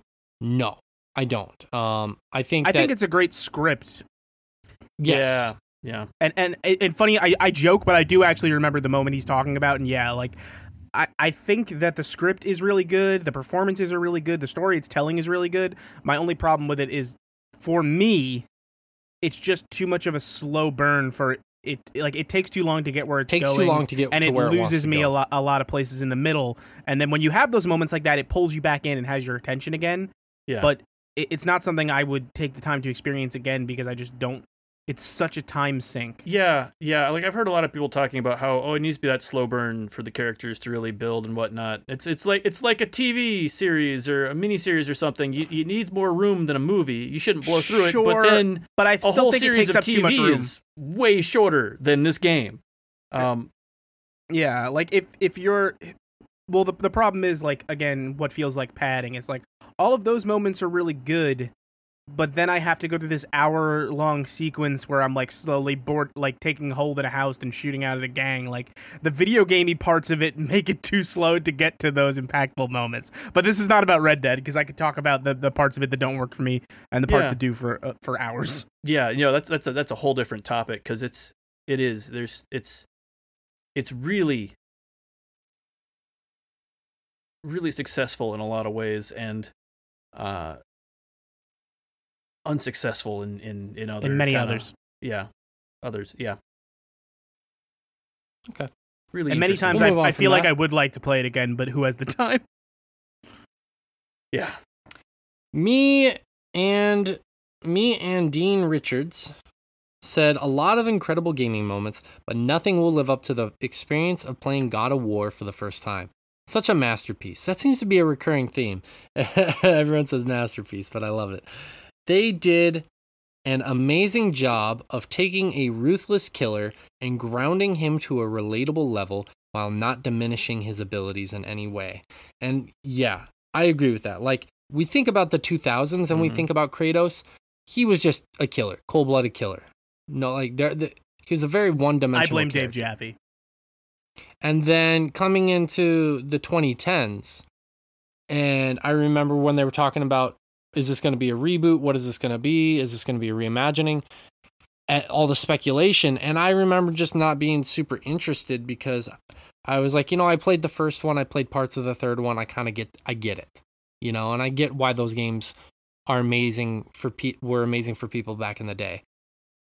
But playing through Kratos as a character who had grown and developed and evolved into fatherhood and to marriage and having all these complex emotions and feelings that he just never showed throughout the earlier games was just it was compelling writing in that it's kind of the same thing like the same result that Rich said about um about control where the characters said commented on it and it not feeling cheesy or you know too self-serving Th- this experience very well could have been cheesy and just been corny but it didn't feel that way it felt very fleshed out um Mm-hmm. that Kratos was being developed into more than a one dimensional character. And he was really fascinating. Like you play through the whole game and you're playing and you're building this bond and this experience with Atreus. And it still feels like Kratos at the end of the day. It doesn't feel like Kratos has just completely turned over a new leaf. It is a further development of Kratos, but you still see those inklings of who he was come out when he's interacting with Well, Atreus or some of the other that- gods, or when he's talking with Mimir, which is the severed head that you, you put on your belt and you walk around with. Like, That T- that t- go ahead. Oh, sorry. Yeah, no, I was gonna say like that, I think that's what works so well about that script is what uh Cory Barlog like took from that was a question I think a lot of us kind of had, but didn't think to ask about like Kratos if you were going to do something new with Kratos, which for the entirety of the original God of War trilogy, Kratos just wants to clean slate, like be done with the Olympians. Fuck ends up being I want to fucking murder the Olympians, but like what does he do after that? And the answer is he leaves and gets away from all that and tries to just keep living and what kind of person would he become if if he were to do that? And and like you said it's not a complete change overnight because he sort of acts in the way you'd expect a person with his past to. It's not like he sets out and goes i'm going to be a different person. He's just very withholding about his past and tries not to talk about it. And you watch that exterior break as he has to come to terms with it. And it it's such a surprisingly good storytelling when you look at what that original trilogy was. Yeah. Yep, I agree. I agree. Um, the last comment that we have that I wanted to read today was from our buddy uh, Sector 7 item shop, Miss Leslie, the lovely human that she is. She wrote, If it weren't for this group of fine fellows, both past and present, I don't think I'd be the shop I am today.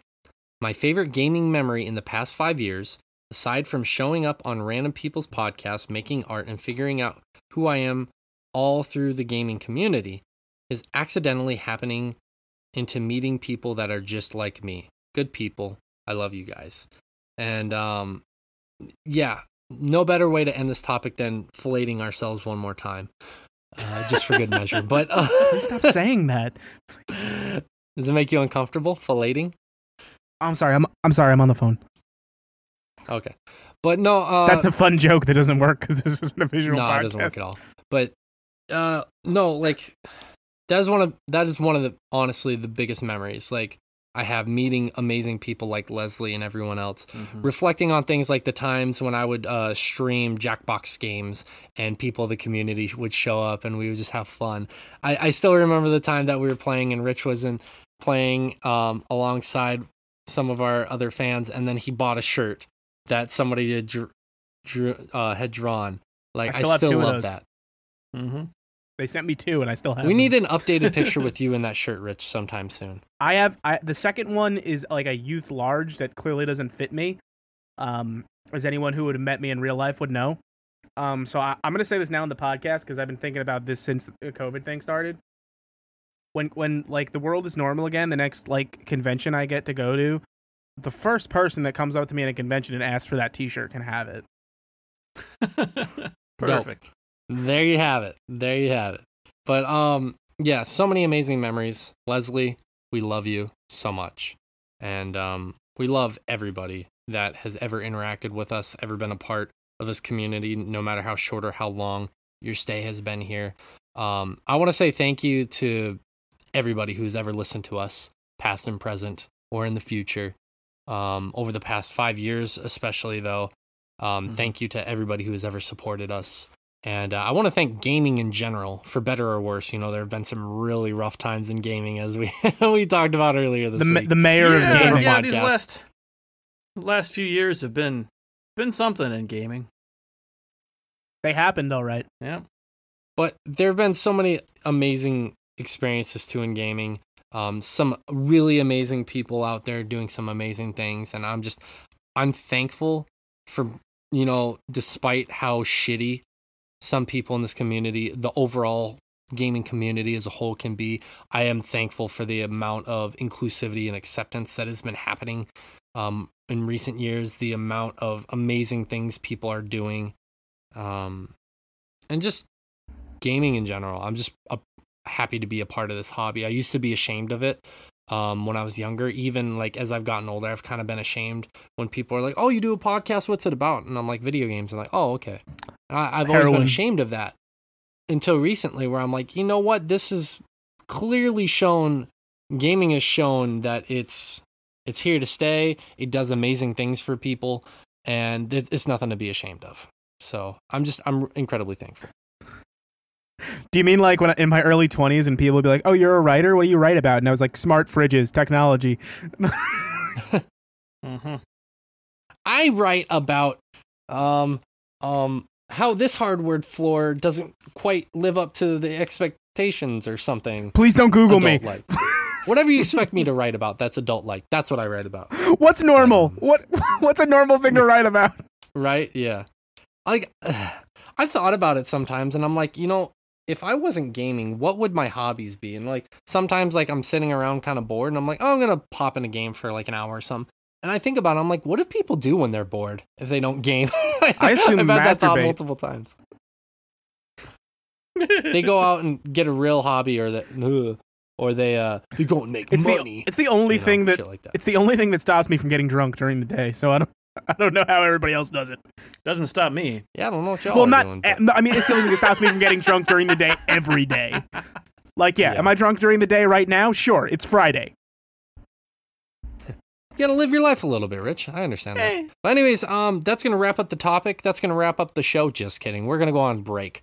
Um, we're gonna take a little bio break, and we will be right back after this commercial break. So don't go anywhere.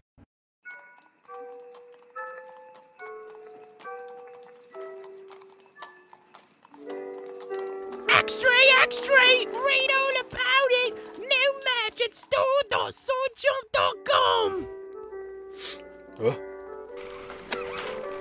You there, boy. What news? New, sir! New graphic designs over at store.swordchomp.com! New graphic designs at store.swordchomp.com. That's right, sir! My God. You can get all the designs you want on t shirts, masks, hoodies, even phone cases! They've done it. Those Sword Chomp boys have brought Christmas early. Aye, sir! This surely will be the best Christmas yet if you navigate over to store.swordchomp.com right now! God bless you, son. God bless us, everyone!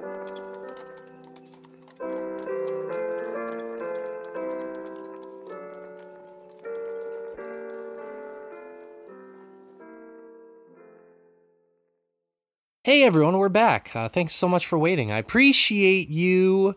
Um, now I get to unveil the surprise. Are you guys ready? Yes. Okay. Cool. It's time on. for everyone's favorite segment, Sword Chomp Quiz Time. I'm bringing That's it back. We did it a little while ago, and we're bringing it back. So, here are the ground rules. Very simple. You guys have 15 seconds instead of 10 seconds. Last time, 10 seconds was too short because of the lag. I'm going to do 15 seconds this time. You guys are welcome. Uh-huh. You're welcome. It's okay. I've I've done it for you guys. I've pulled out all the stops. Um make sure you guys keep track of your own score. No, I'll keep track of your guys' scores. Um, there are a total of 10 questions. Some of them, both of you can answer at the same time. Uh, the first person to raise their hand gets to answer. Or, yeah, first, actually, actually, no, no, no, we won't do it that way. Um, type in your answers. Type in your answers. You have 15 seconds to type in your answers. At the end of 15 seconds, hit enter. I will read your answers and then I will read the correct answer. Um, some of the questions are geared towards one person. The other person is not allowed to answer that question. Um, there are equal a number uh, or equal amount of questions for both of you. Okay, so Mm-hmm. without further ado, question number one is for both of you. You have 15 seconds to answer. From the second I finish reading it, I will read the question two times just for clarity. And you have 15 seconds to type in your answer. After that 15 seconds ends, type in your answer. Okay? Easy? Mm-hmm. Any questions? No? Okay, cool. All right. Question number one What was the best selling game of 2016? Was it A, Battlefield 1, B, NBA 2K17, C, Call of Duty Infinite Warfare, or D, Grand Theft Auto 5? One more time. Was that A, Battlefield 1, B, NBA 2K17, C, Call of Duty Infinite Warfare, or D, Grand Theft Auto 5? And remember, no using your phones, no using your computers, no cheating starts now. You have 15 seconds. Which one was it? Now, Battlefield 1 was a great, great, wonderful game. Um, NBA 2K17, maybe, I don't know. Call of Duty, always a sure choice. Grand Theft Auto 5. And your 15 seconds are up, boys. So, let's check. Mr. Rich Meister typed enter before the 15 seconds was up, so he didn't listen to the rules, but that's okay. Rich put Grand Theft Auto 5. And Josh also put Grand Theft Auto 5, or it's a trick question and you're counting within the year, and then it's Call of Duty. Josh, which is your final answer? I'm sorry. What is Grand Theft Auto Five? No, I, I assume it's GTA 5, but I didn't know if you're counting since then because GTA 5 has just kept selling. So that's that's the one I'm I'm talking about only within the year. within the year. Okay, then I think it's probably Yes. a toss up with Call of Duty because that's such a big one. All right, which one do you choose, Josh? You got to pick an Well, answer. I guess I guess so. We don't end up with the same score regardless. I'll go with Call of Duty. I'm sure I'm the wrong The correct though. answer is drum roll, please. Oh wait, I'm the drummer. Is Call of Duty Infinite Warfare is the correct choice. Josh, you get a point. Hey, I think I got both parts of that right by by by going. Yeah. All right. You hedged your bets and it worked well. Um, Call of Duty Infinite Warfare was the f- best-selling game of I'd like to change 2016. my answer. Battlefield 1 was number 2, NBA K217, 2K17 was number 4 and Grand Theft Auto 5 was the sixth best-selling game of 2016. Mm-hmm. So Josh, actually yes, please keep track of your points. You have 1 point. I don't want to keep track cuz I already am keeping track of everything else. So, Josh, this question is for you only. Uncharted 4 is the best selling installment of the series to date, with over 20 million individual copies sold. Josh, is that statement true or false? I'm going to read it one more time and then give you 15 seconds. And you can just say your answer on this one. Uncharted 4 is the best selling installment of the series to date, with over 20 million individual copies sold. Josh, is this statement true or false? And your time starts now. Hmm.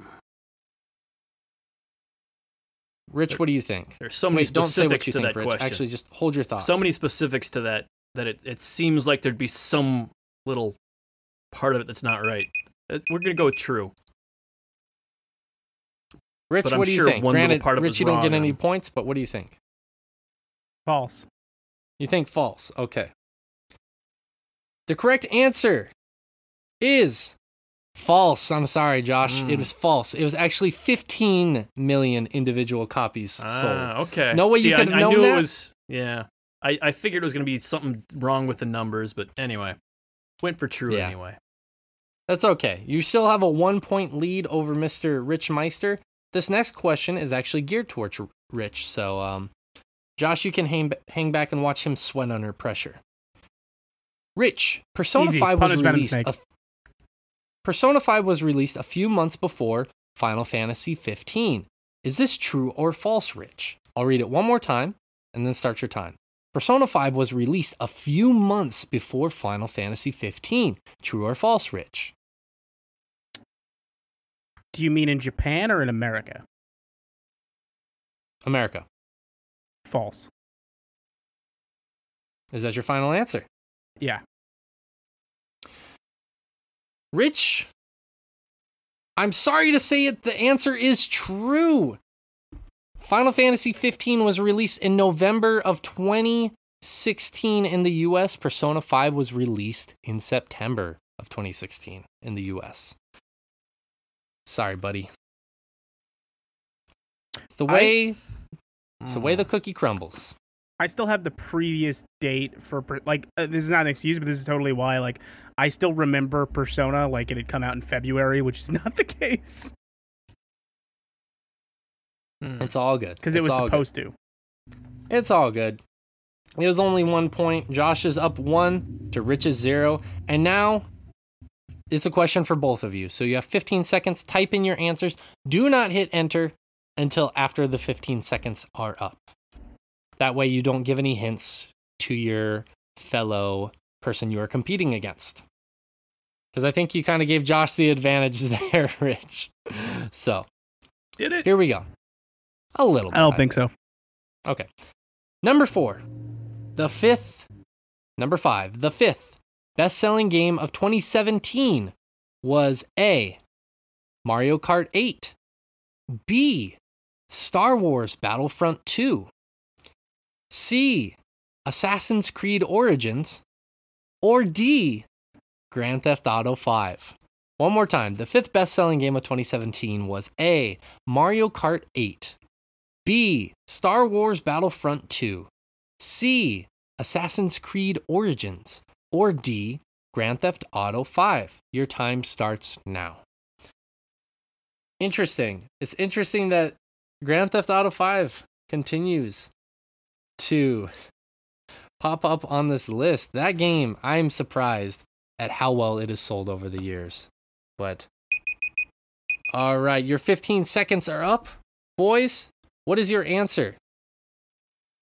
Fifth is such a harder thing to judge Josh went with than first. I think. yeah. That's why I went with it. I'm trying to increase the difficulty as the questions go That, along. yeah, that's that is a tough one to mentally. yeah. So you just got to kind of guess and hope you get it right. Mm-hmm. Josh put Assassin's Creed Origins. Rich doubled down on Grand Theft Auto 5. It's got to be the right answer eventually. The correct answer, boys, was A. Mario Kart 8 was the fifth best-selling game of 2017. Star Wars Battlefront 2. This Okay. one shocked me. Number two best-selling game. I That's was not surprising because That game was it's surprising just because of all the controversy that happened during that well, time. well. The controversy happened after it launched. Like it was a Yeah. game people were hyped People for. were ready for that whenever. Yeah, it came. That's out. true. That's true. See, Assassin's Creed Origins was the eighth best-selling game of Eight. 2017. Ah, it's close. And- That's close. Yeah. And I will give you guys a point if you can tell me where Grand Theft Auto 5 lands. I will tell you this it's in the top 10. Third. One. Yeah. 10. Ten. Okay. 10. This is the 10th best selling game. Okay, I was I was closer. yeah. that's why I get the But see, point. that's that's what I was getting at with that first one. how GTA just kept selling. Still top ten the next year. That's it's Price is Right rules. Mm-hmm. Yep. that game is just the game that never dies. Okay. Mm-hmm. So, question number five is to Rich only. Switch up the order a little bit. Rich, true or false? The Legend of Zelda Breath of the Wild was Nintendo's best selling game of 2017. Not the best selling game of all of 2017, was Nintendo's best. So let me read that one more time. The Legend of Zelda Breath of the Wild was Nintendo's best selling game of 2017. Now, Rich, is this true or false? You have 15 seconds. What do you think? There were a lot of really good Nintendo games that year. That's what I'm saying. That was a stacked year. it was a very stacked year. The only thing I'm thinking of is was it that or was it Odyssey? Yeah, I know. That's such a Uh, tough one. I'm gonna go false. Okay. False is the answer Rich is going with, and the correct answer is false. Super Mario Odyssey was actually the mm-hmm. third best selling game of that year and was Nintendo's best selling game of 2017. Okay, Rich, that's what I good job. figured. It You was were an on the Odyssey. I board. sold it.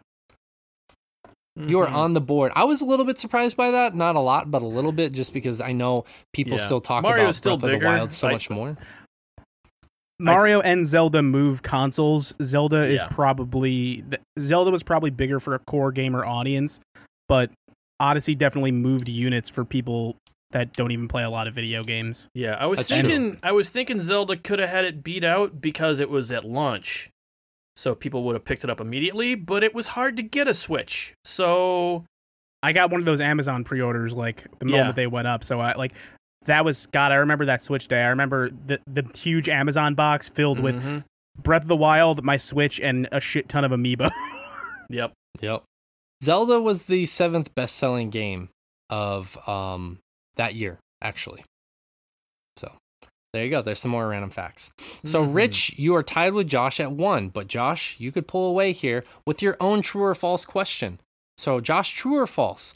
Destiny 2 won our prestigious award for Best Sex Life in the Chompcast 2017 Game of the Year Awards. I'm gonna read that one more time. Destiny 2 won our, Sword Chomp, our prestigious award for Best Sex Life in the Chompcast 2017 Game of the Year Awards. Your time starts now. This is one of the categories that made no sense when we thought it up, and we never did it again. Yeah, yeah. We had so many of these random one-off Yeah. topics or, or categories. Uh, false. All right. You're going to go with false? The correct answer, Josh, is actually true. It did win the best Was it? Sex Life Award. And you know what? I listened to that conversation yesterday when I was writing this quiz, and the co- and the conversation was as incoherent as the topic or the award category itself. Let me tell you, what, I I was listening to it and I was like, I don't know what the fuck we were thinking in 2017 because yeah, That Made yeah. zero no, sense. I have exactly zero memory of that. That same, same. Mm. Mm. It, to be fair though, Josh, it was mainly Fish and Morgan talking about that. So Yeah, I uh, assume that's one of the topics we would have just kind of blown off. Be like, hey, I'm gonna use the bathroom. Mhm. You guys let me know what gets Yep. the award. Yep. Pretty much. Pretty much. All right. This next question is for both of you. So 15 seconds, hit enter after the 15 seconds. Here we go. Spider Man for the PS4 was the best selling game of 2018. That is true. About how many copies were sold? A, 4 million. B, 5 million. C, 6 million. Or D, 10 million. Read that one more time. Spider Man 4 for the PS4 was the best selling game of 2018. About how many copies were sold? A, 4 million. B, 5 million. C, 6 million. Or D, 10 million. Your time starts now. How many copies did this sell? I was kind of surprised because uh, Call of Duty usually takes the number one spot, but uh, it was cool to see Spider Man take the number one spot in 2018. So, very cool to see that. All right. Your time is up, boys. A, B, C, or D. 4 million, 5 million, 6 million, or 10 million. Okay. Josh said 10 million. Rich said 6 million. The correct answer, boys, is B. 5 million. It actually sold 5.1 million copies, which I was a little bit surprised about. Not a lot, but a little bit. So That's so low Um, compared to the numbers the year before for the top game. I guess there was just more variety. There was, pr- it was 2018 was a split- big year. I mean, God of War Yeah. came out. Um, yeah, just more. that was the year I believe more Red Dead 2 came out. sharing the market. Yeah. Yeah, there were there are a ton of games out that year, so Yeah. makes sense. Unfortunately, neither of you got a point on that board, but you guys are still tied at one to one. As we have three more questions, you guys have three more opportun or two more opportunities to each get two points. So let's see if you guys capitalize on that. Rich, question number eight is for you. What was Sword Chomp's game of the year in 2018? This is not a true or false question. What was Sword Chomp's game of the year in 2018? You have 15 seconds. I don't know. I don't. I don't listen to the show. You have 10 seconds, buddy. Hopefully, you can pull this one out of your ass. Oh, I know the answer. Oh, you do? Okay. What's the answer? It was Guitaroo Man. Is that your final answer? Yeah. Is it really? Yeah. Well, I can see he's taking this game seriously. The correct answer Mhm. is Into the Breach. That's right. The game that the, The indie game that not me not having our an hearts. idea of. the problem's not me not having an idea of what the game of the year would have been. It's me having no idea what came out in 2018 without ha- looking it up. I know. There's been so much. In the Like last I few know it was yeah. Well, it, this was uh, a little bit surprising because the year before we had put Cuphead as our game of the year, which was an indie game, and then this year, uh, 2018, another indie game made our game of the year because all four of us really loved and enjoyed that game. Uh, when all four of us were doing it, uh, Rich, you weren't with us Mhm. quite at that time yet, but yeah, I I didn't think you'd get that one, Rich, which is why I put it there. It's a pretty hard question. So, Josh, true or false? Among Us, the game that swept the nation by storm in 2020 and the world, rather, came out actually in 2018. Among Us came out in 2018. True or false, Josh?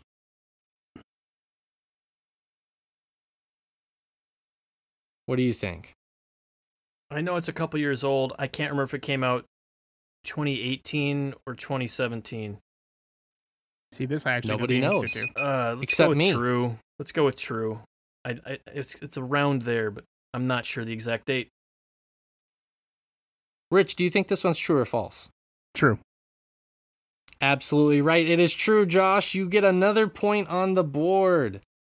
All right. Among Us did, in fact, come out in 2018, and I actually didn't know that until I did some research. I weirdly did know that one. yeah. I, sorry, I, I gave I gave Josh the easier one, Rich. I knew it was around that time. I was still. You could have got me with you know, a year near then, and I would have been probably stumped. I, you could have given me 17, and I would have probably thought that too. So Yeah, I didn't want just to had do a too many false questions. yeah.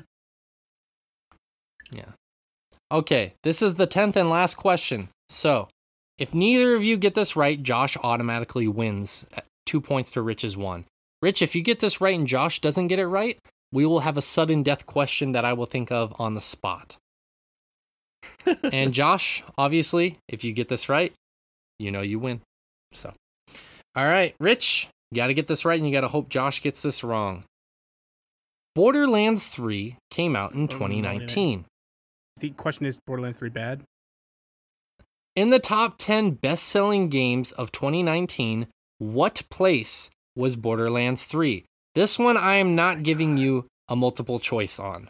This one is the hardest question, Is obviously. this sales or ratings? What you just said, top I said top 10 best selling games. Best maybe selling. Sorry, internet there was a little out. lag there. I'm gonna Yeah, go with 11. I'll read it one more time. Hold on. Borderlands 3 came out in 2019. In the top 10 best selling games of 2019, what place was Borderlands 3? Give you guys 15 seconds. Type which answer you think it is, which place you think it is. And at the end of 15 seconds, I will reveal your answers. To which, Rich, hope to God you get it right. And here we are. All right, gents, type in your answers now or press enter on your answers. All right.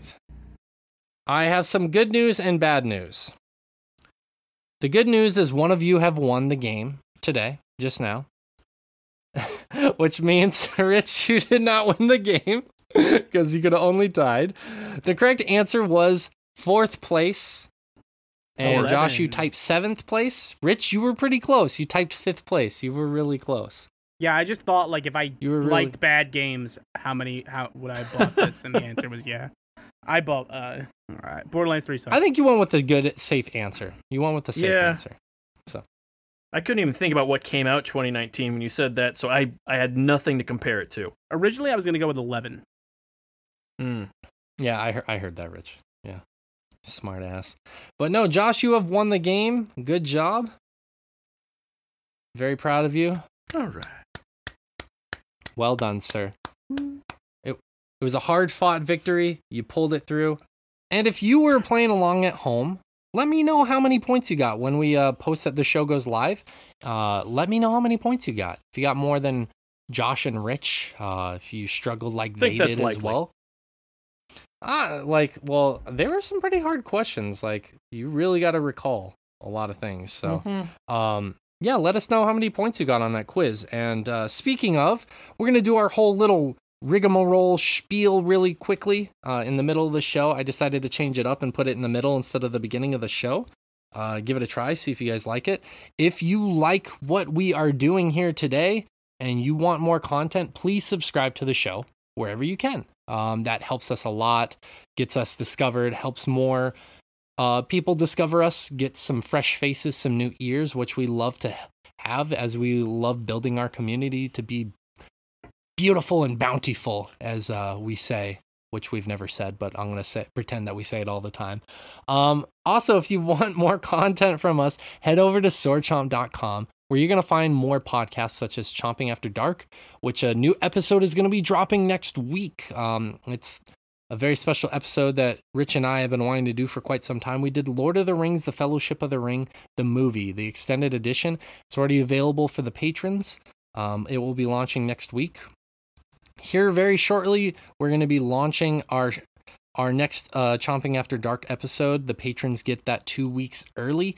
Um, it's just more content. It's a spoiler cast, which we we very much love doing those episodes.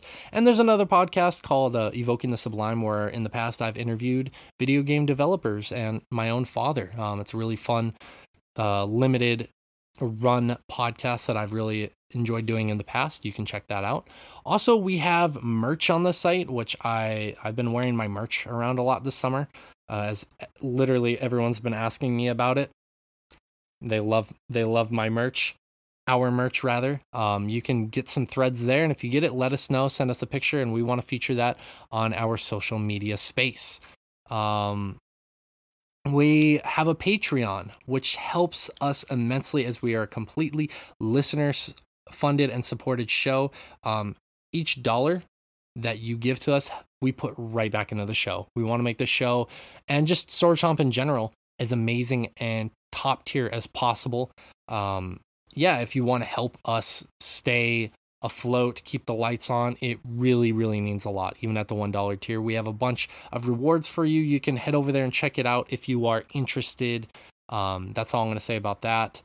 And um, we have an awesome editorial section as well. Um, I just recently got in uh, a review up on Ender Lilies Quietus of the Night, which was a game that slipped past all of our uh, view at the beginning of the year, just kind of slipped past everybody. And is a game that I very much loved. It's a Metroidvania style game, which I'm going to be talking about here in a few minutes. But I got a review up for that. Um, the the editorial it's not the editorial section it's actually called the article section. I keep calling it the editorial section. But uh, rich has been heading that up and he's been doing some stuff with rich or not rich rich has been doing some stuff with rich. No rich has been doing some stuff with ray. Yeah. Um, Bastard. so uh rich actually wanted to tell you guys about some of the new stuff that's going to be coming out here shortly. So rich go go for it Yeah, um, been a productive week as far as uh, getting on track with editorial stuff. So I just wanted to say a couple of things going on right now. For one, comments are turned on, so feel free to call us assholes in the comments now. Uh, go on that website, type some shit in, call us pieces of crap, tell us we're idiots, all that fun stuff. Um, by the time this podcast is up, there will be a review out, two reviews from me. Uh, obviously, uh, Shay has Ender Lilies up there now. You'll be looking at one for Skyward Sword HD and for Omno uh, which I'm going to talk about here in a little bit. Um, as well, hopefully within the, the next couple of days, uh, Ray is going to start by launching a subsection I've wanted to do on the site for a while, which is retro reviews, which is where I said, fuck it, we're going to review old games because who cares? And he's going to review a Game Boy Color game, and it's not a popular one. That's actually So, awesome, uh, Rich, because Josh and I were talking about that last week about like some of the games he's recently acquired. Um, him going back and reviewing some really shitty older games as well. So that would be perfect for that well, section. as the editor, I'm opening the doors for retro reviews. Review whatever you want. You're playing a game from 20 years ago. I don't give a shit. We're gonna fill out the site with whatever the fuck we want. hmm Yeah, yeah, I love that. And um, to kind of expand upon that, if you end up writing a comment on any of those articles, um, if we can find some time in the show, we'd love to read some of those on the show as well. So yeah, please check out the Totally. articles. Um, there, there's been a lot more going up there. There's been a lot of work put into that section um, as of recently, and um, gives us a reason to keep Ray on. The beautiful human being that he is. So, um, thank you for that, Rich. Right now, we're gonna talk about some video games. Uh, we took two, we took a week off. That has allowed us to build up two weeks worth of games. Um, we have six games to get to today. We're gonna start off with Pokemon Unite, which is a game that um, all three of us have played very recently. Obviously, just came out a few weeks ago. It is the new Pokemon MOBA that was released. Um, I remember briefly hearing about it and kind of just brushing it off. And then um, Rich had mentioned that it had been released a few weeks ago, and I was like, okay, I got to try that. And I was immediately mesmerized by it. So uh, basically, how it works is for those of you who are not very familiar with MOBAs, I'm sure you are, but in just in case you're not, um, you have up to five players you play with if you're playing ranked or casual. Uh, there are also quick battles that kind of bend those rules a little bit, but you are five on five. You pick from a select amount of Pokemon. I believe there are close to 20 Pokemon in the game right now. Uh, a lot of fan favorites are in there, obviously, and they're slowly going to be expanding more. They released one new Pokemon already. Uh, it's a free to play game, and basically, you have a top lane, a middle lane, and a bottom lane, and it's you have a set amount of moves, and you are trying to uh, knock out other Pokemon and score points in a little hoop. It's kind of like basketball, and there's a set amount of points you can score before it blows up the hoop. It's a 10 minute game um, if you're playing ranked or casual. Again, quick. The quick uh, rounds are a little bit different. Uh, I'm not going to be talking about those too much, but I mean that's the basis of the game right there. And um, I wanted to talk with you about it, you guys about it a little bit because all three of us have got in into the game in varying degrees. Um, unfortunately, I was there for Josh's last moment of ever playing that game. but um, yeah, I wanted to kind of like open up the floor and talk with you guys about it. Um, a little bit. I I really enjoyed the game at first. Like my first impressions were I'm absolutely surprised at how much I'm loving this game because it feels so accessible. Is like the most accessible MOBA we've ever played. And we talked about it a little bit um briefly before uh, 2 weeks ago. Like I just had my initial impressions um and I talked about how accessible we all talked about how accessible it was. Um yeah, there's a lot that the game does to try and get you into it at the beginning. Um, the studio gives you all this free stuff at the very beginning, like a ton of free stuff. Um, you get new characters pretty early on. You get costumes early on, both for your character and some of the Pokemon.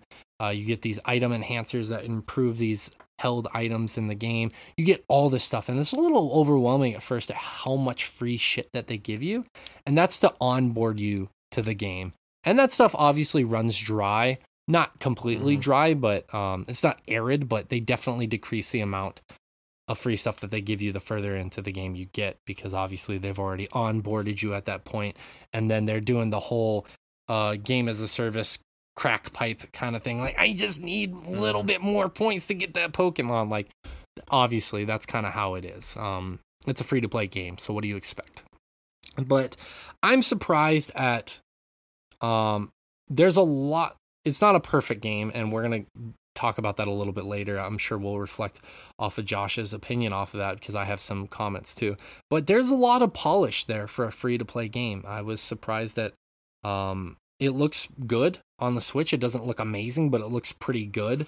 Um, it's obvious it's a game that's easier to play docked than in handheld mode because of all the micro calculations that are happening if you're playing it in handheld mode it's a little bit more difficult i think um, i tried playing it handheld. I've tried to play it on the stand and having my Switch controllers, uh, the Joy Cons, uh, taken off and playing that way.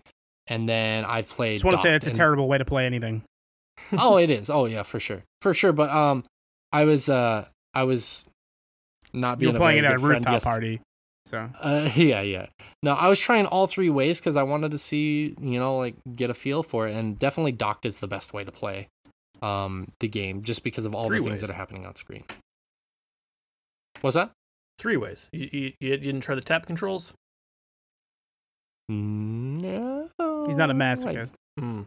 I, yeah. i also have not tried them, but it's it, this is a mobile game, so we probably should not have tried it, it.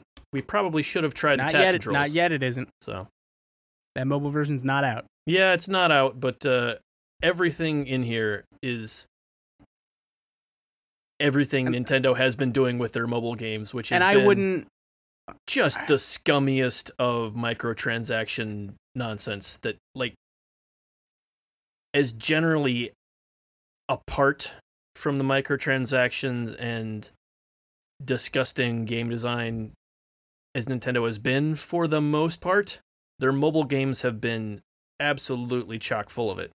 And this yeah. is this is in that same vein of we're going to try to get you to spend all your money on this game, sort of a feel to the way it's implemented, same as all, all their other mobile stuff. Um, and it's it is shocking seeing that on the Switch. Um, the future is bright, to say, yeah. to say the least. Um, go ahead, Rich. I'll let you yeah. go. And I've been talking a lot. I don't I don't have uh, a lot to add from last time. Uh, I still kind of feel the same way I do about it. Like I get, I get everything Josh is saying is yeah that that's MOBAs to me. That is what that landscape became over the years.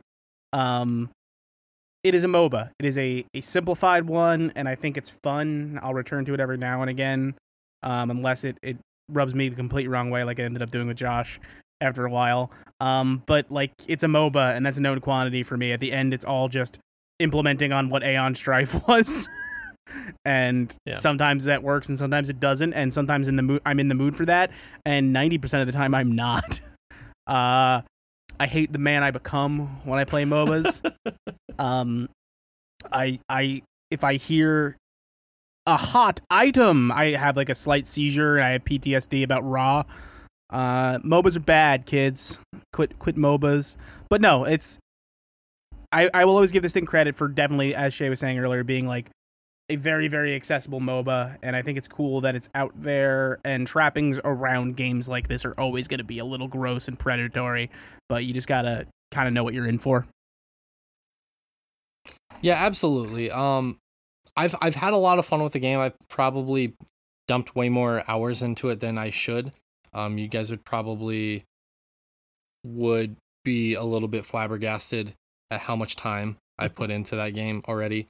I've definitely played over 150 matches at this point. I, I've really enjoyed my time with the game. Yeah, I know. I know. See, Josh, I knew you're gonna shake your head the moment I said that.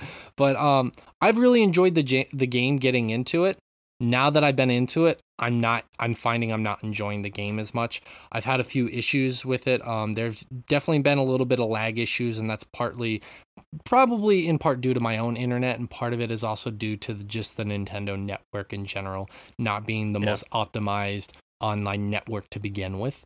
But um the more egregious problem that I've been having, especially in the past few days, and I was talking with Rich about it before the show, is that the game is absolutely terrible uh, with matchmaking, especially when you start getting into ranked. When you're playing casual, you're playing the quick games, it's not such a big deal because you know you're just there to have fun.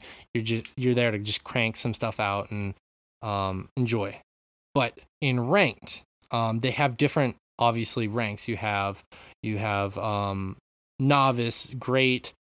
Uh, what's the next one? I can't remember the next one. And then there's veteran, there's elite, all all these different tiers basically that you can aspire to get to.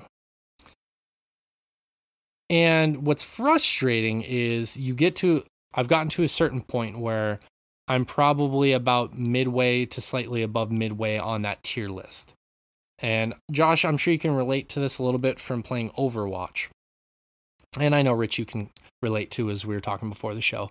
Um, I can be put in games that are incredibly well balanced and feel like okay we, i really got to hone my skills here in order to get us over the edge because you have moments where you as a single player can make a powerful move to put your team slightly further over the edge of winning the game there are games where i'm put in to where i'm on a clearly dominant team and it's like I'm playing against newbies because like I'm level six at like three four minutes in, and I'm still having level three guys running straight towards me trying to kill me, and I'm like, are you not are you not trying to level yourself up here?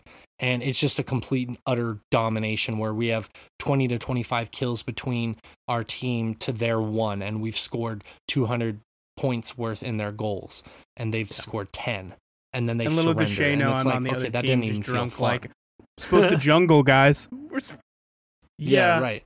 And then, of course, the most frustrating is it's felt like recently I've been put on the opposite end of that, where I'm the only competent player on that team and I'm playing with a bunch of new players and I'm sitting there trying to defend my goal while the other four are running on the bottom lane or on the top lane and I have two three guys running at me attacking me so I can't jungle and level up because I have no one else there protecting the goal with me between these two to three guys and then I become severely underleveled and then we just get rolled over.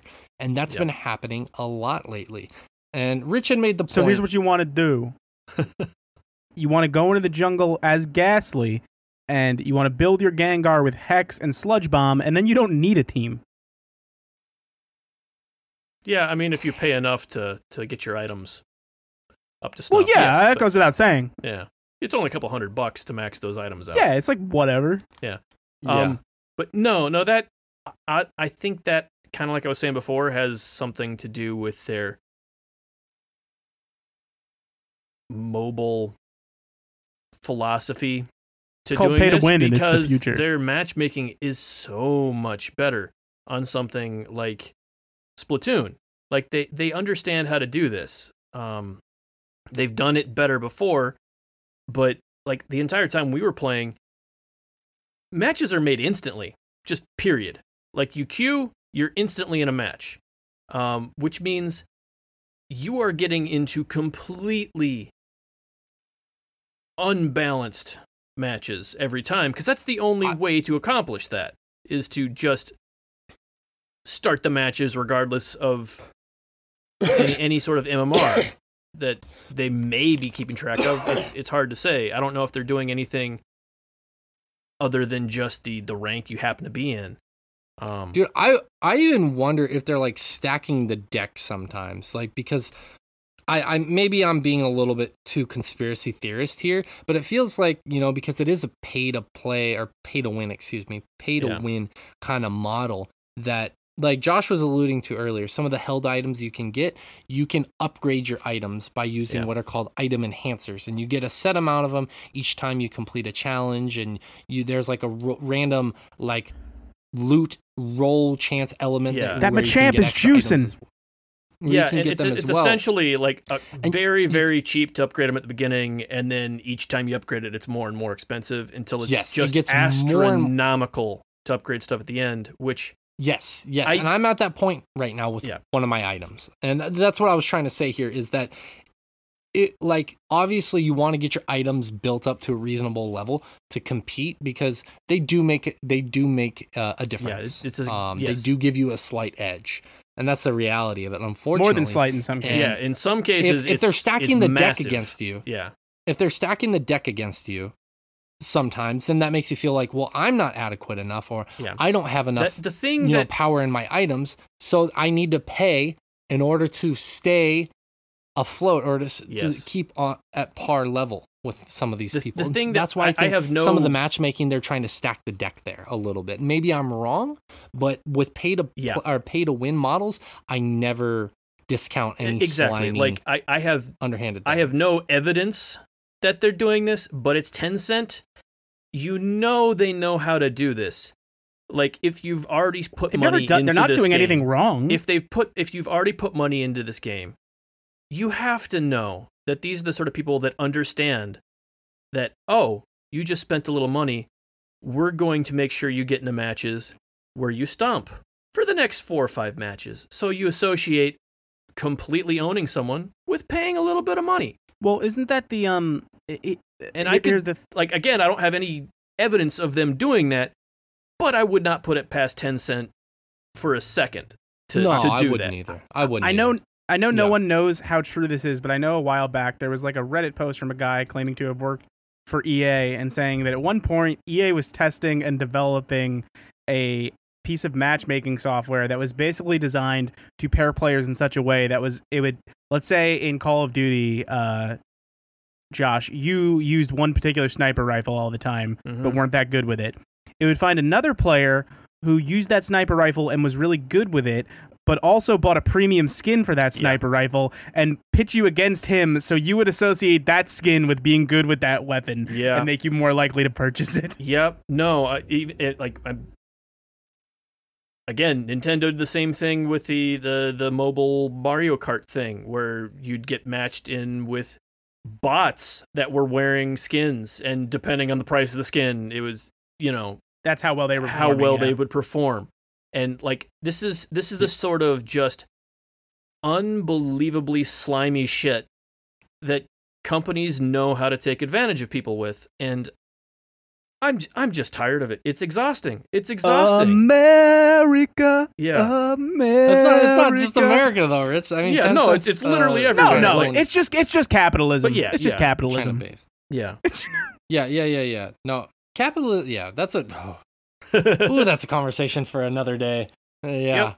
That's something for the patrons where we just rage about capitalism. But Capitalism but, cast. um, no, I like the other big issue I think with the game, and this is where Josh fell off pretty hard, and understandably so. I kind of was trying to get him. I was trying to say otherwise just to keep him playing for a little bit longer because we were playing with our buddy Matt. But um, they don't show you very good stats of what, unfortunately, of exactly how much of an advantage or disadvantage you get or you have or you are at. Like at the end of a match, they show you some level of stats and then but they don't give you precise amount. And like for me, overall, like I don't need that super precise, but for people like Josh who that's how he plays, like especially someone who's trying to obviously min max and like really be precise about how they're playing, that doesn't work. And unfortunately, it makes sense as a free to play game and as a pay to win game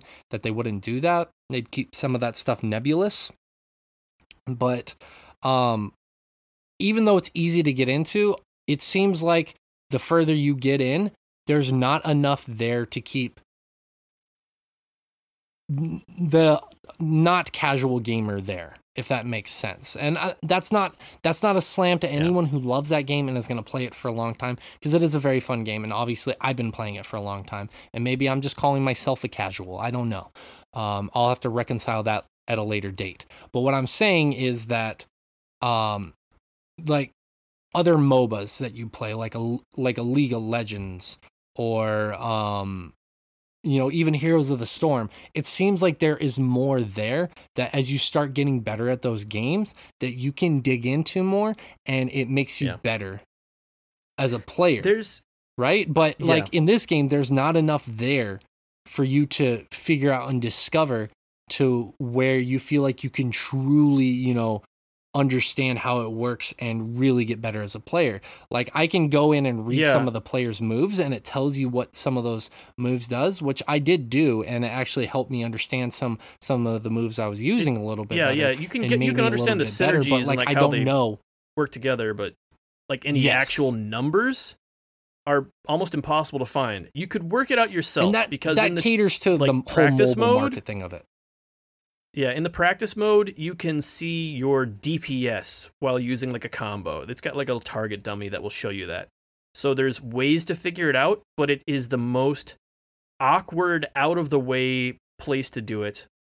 Um, and even then, it's it's it's almost impossible to make heads or tails of.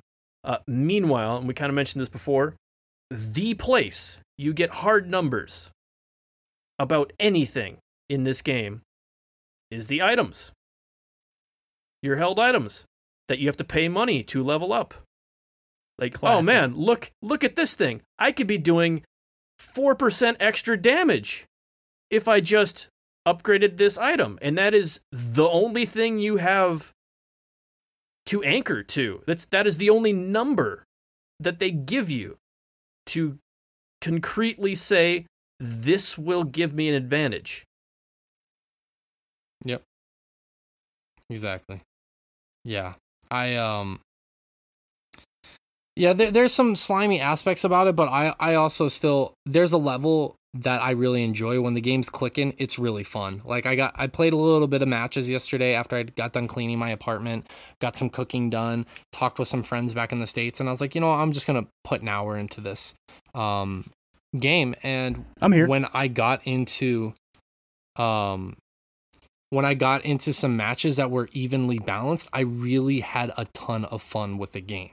Uh, when it's cl- when it's running on all cylinders, everything's working well. I really enjoy the game, and it's Yeah. it's the moments where and there's a lot of them, unfortunately, where it reminds me it's a pay to win mobile game essentially, where I'm I I'm finding myself like fuck this shit. I don't want to play this shit anymore and I fucking hate it. And this is why I don't generally like playing online games anymore. Because I've said that two or three times now, guys. I'm like, fuck this, I'm not playing this anymore. I'm done with this.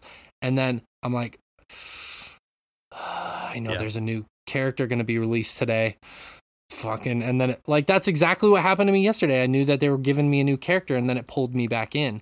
And um, that's the unfortunate part about these games, and that's why when people like are like, well, do we need to consider this for gambling and mental health, like regulating some of this stuff? I don't necessarily agree with it, but I understand it when I consider that for even my own self about how I can feel like kind of pulled in by those things. That being said, I mean, we don't consider mental health in the rest of our lives. Why do it in video games? if you are someone who doesn't Uh. typically get pulled in by that stuff, then this game, I think there's some fun to be had as long as you don't get yourself too sucked in. Um, like Yeah. I did towards the beginning, there's a lot of fun to be had in this game. Um, Yeah, and it, it is especially something if you should don't be aware of, though, because Um, if this is something that you do historically struggle with, there's an awful lot that is willing and able to to take advantage of you in this. So you, it's it's something you should know.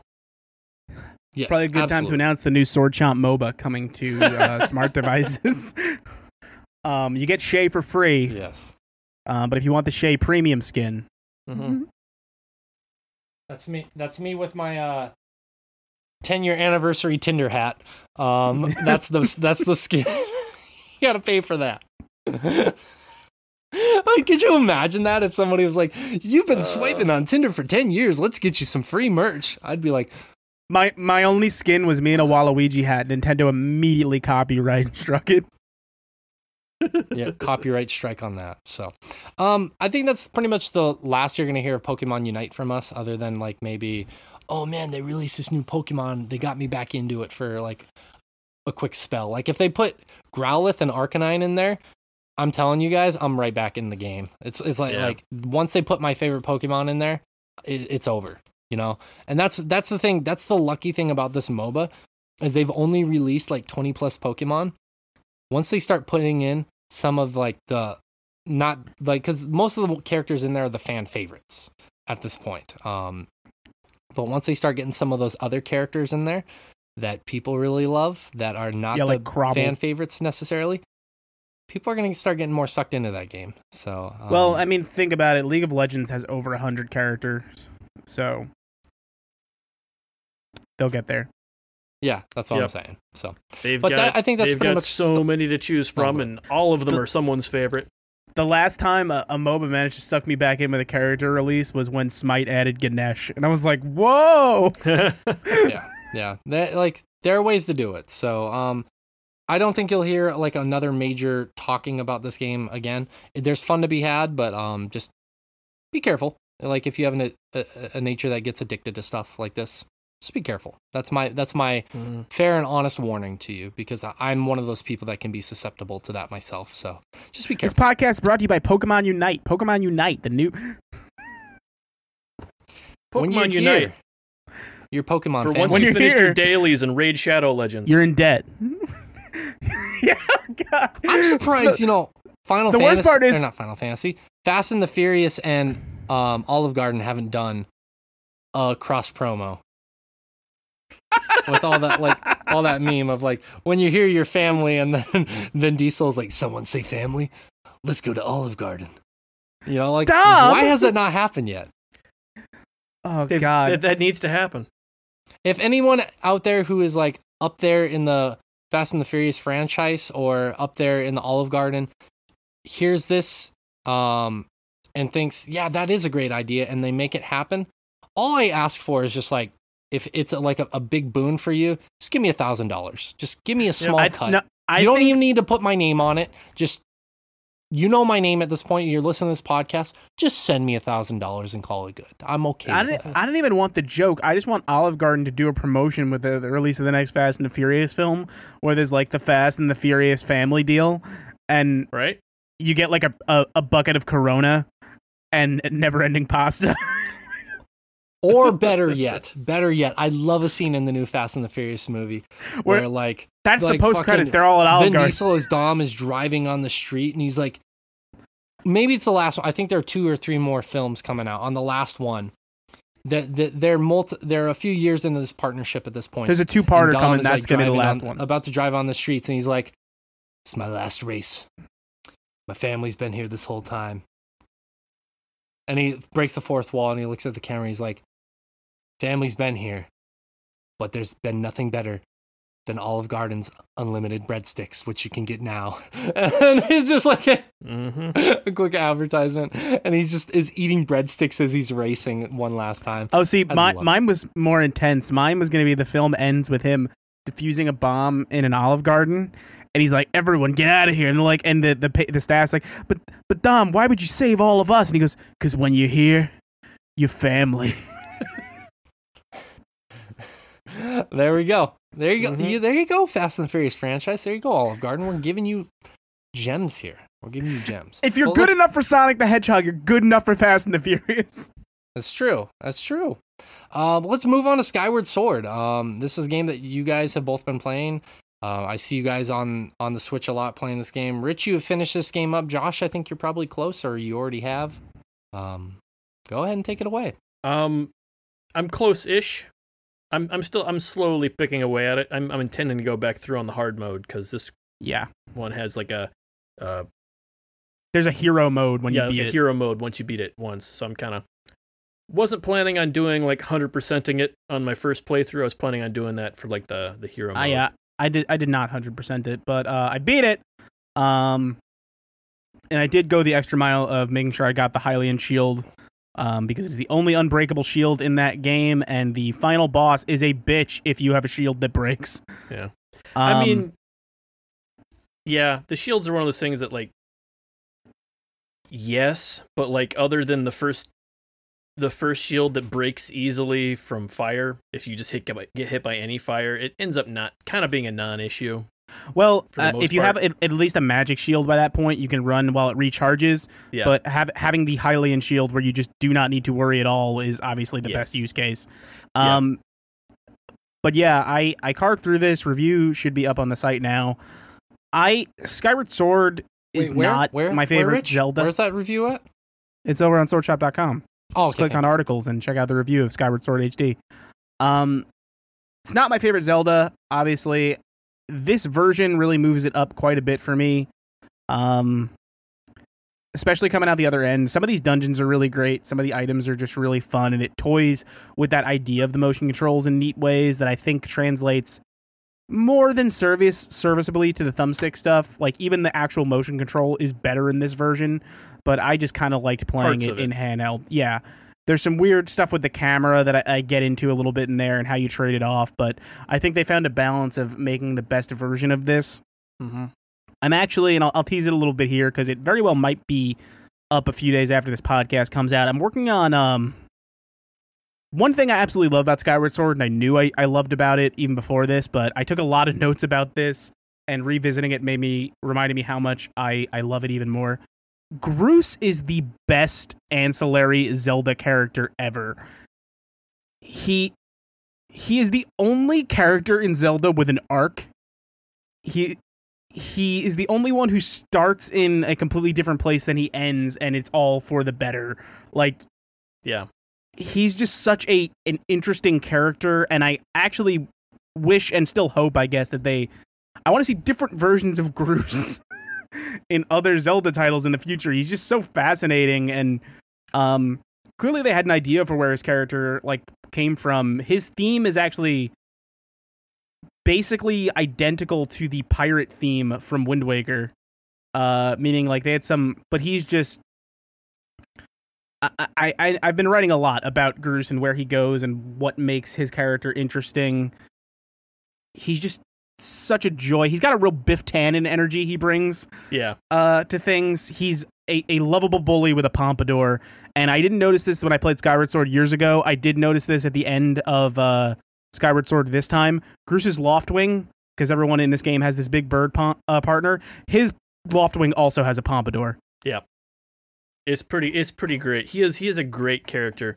Um like there there like I think other than I mean there are arcs in Majora's Mask, but like everyone has some sort of like mini arc Yeah, where they're kind of like their own self-contained thing. Where this is kind of like built Totally. into the main story in a really cool way.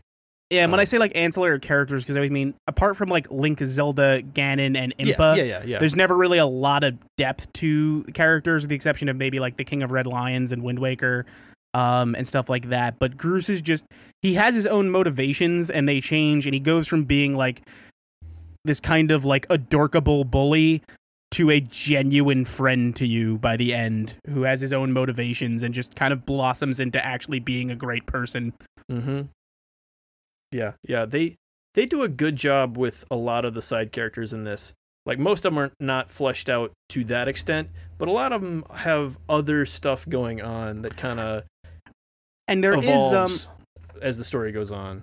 You mentioned Majora's Mask. Actually, there is almost a level of like the way people change as the game goes on to like Majora's Mask storytelling in Skyward Sword to a point. Mm-hmm. One of my favorite examples is uh, Groose's sort of cronies, uh, Cawlin and Strich. Yeah. Um, one of my favorite things to notice about them is one, there's a great side quest with Cawlin where you can make a ghost fall in love with him. Um, two, uh, and it relates into that side quest. Cawlin and Strich are two of the only people in the Knight Academy who have to share a bedroom for some reason. But when Mhm. Groose disappears a little bit into the game, Cawlin just starts sleeping in his room, which I thought was kind of funny. yeah. Yeah, the best part about that is that Groose has a room that's clearly large enough for both of the others, but he took it for himself For- as well. yeah. Yeah. Also, in Groose's room, he has a uh, a sort of like sandbag for workouts with a picture of Link's face taped to it. Yeah, yeah. It's just yeah, it's so great. There, there's so much characterization, um, in all the design around around those characters, but but Gr- Groose especially, and it's Yeah. it's really cool. One question I have is like uh, this game is widely considered a black sheep of the Zelda franchise. Um, I think I think a lot of people looked at it pretty unfavorably when it first released for multiple reasons. Um, and so it was kind of think just the shocking. I one. think for s- I think it was kind of shocking for some people to hear that it was getting an HD remaster. Now that you guys have kind of played through a lot of this game, Well, Shay some died of the somehow. thoughts that you had, you know, 10 years Shay's ago when it first dropped, has this iteration has this iteration changed the way you felt about it 10 years ago? We missed a lot of that. You were frozen for a long time. You were you were frozen Awesome. in the uh, the uh, the He Man head back smile pose. Hey, Yeah, yeah, yeah. For, for like for like a good good 15, 20 Hey, seconds. Yep. Lovely. All right, let me I let me said do that again then. What's going on? And he tries. I know I Okay. Um. n- no. All right. Let me go. So, I'm curious. So this game is often widely considered the black sheep of the Zelda franchise. Um, a lot of people had very mixed reviews on it when it first came out. And so I think it was kind of shocking for some people to hear that it was getting an HD remaster in 2021, 10 years later. Um, kind of thinking about your guys' initial thoughts when it first released in 2011 to now. How do you guys feel about it? Like, ha- have your thoughts overall about the game changed for the better, for worse? Have they stayed s- fairly similar, just evolved? Like, I'm I- curious about that. ch- changed vastly for me, and, and a lot of the review is me detailing just what's changed from that original version to the HD remaster because there is a lot. Aside from obviously the ability to not use the motion controls, in my opinion, I think the motion controls bogged it down the most uh, initially, and making the new version of them better and then stripping them out to make it more accessible to people who don't want to use that is the big change for me. But there are so many Yeah. things around the edges, um, like making Fi shut the fuck up and uh, So trimming a lot of of the her dialogue is optional, where like it'll pop up like, "Hey, I've got something to say to you. You can you can click to hear it or not." That used Yeah. to be you were just were, were required to sit through it, and it the Yes. pacing was it so threw the much pacing slower. so much. Um, it, it makes this game like s- so much less of a slog to get through. Another big change, and it was a weird thing even then. In the original version, you know, obviously, when you're playing a Zelda game, when you pick up an item for the first time, you get that little bump, bump, bump, bump, and it tells you what it is. If you stopped playing the game originally on the Wii version and went back to it an hour later, like powered off the system and went back to it, that would happen again every time you picked up an item. Progress. Like it's It- like they it- it- stored that in RAM instead of somewhere in your save file. and it was the weirdest fucking shit ever. Yeah. Um, Like, hey, it's a green rupee. Hey, it's a Yeah, blue rupee. Like, exactly. oh my god! Every time you'd stop and start the game again, it, like it, they did so much, frankly, minor, minor stuff to drastically improve yeah, the pacing It- because it, be- all added up to massive amounts of time that they were wasting. and, and now we're talking about like a, a world where when I was playing this for review, like some days I sat down and I did knocked out like three dungeons in one sitting. I Mhm. can't imagine doing that in the original version. It would feel like such a slog. Yeah. Um, but I I think because of that, you trim those parts that were particularly rough to palate back then. It makes all the stuff that was good shine that much brighter. Yeah. Specifically, in like those dungeons are great. They're they're they're definitely stronger ones in the series, but there are some really good ones. Especially the final dungeon is such a unique dungeon. I don't think I've even seen anything like that in a Zelda game since. Um, it's it's undeniably unique and like one weird long puzzle. Um, Yeah. Josh, if you're there yet, the sand ship, I had completely forgotten about that one. That might be one of my favorite Zelda dungeons ever. it's really good. I love the sand ship. Um, there are still a couple like signposting issues with it that they like. Uh, they didn't. I didn't notice them touching that up at all, and there there are bits of it where you can kind of get stuck, not not understanding where you want to go. But like again, I, I'd played it before, so I knew where to go. But like, I, there are that's when you can kind of get stuck in a little bit, but it's None of it such felt a, such a- insurmountable to me. Exactly. Yeah, it's it's not insurmountable at all.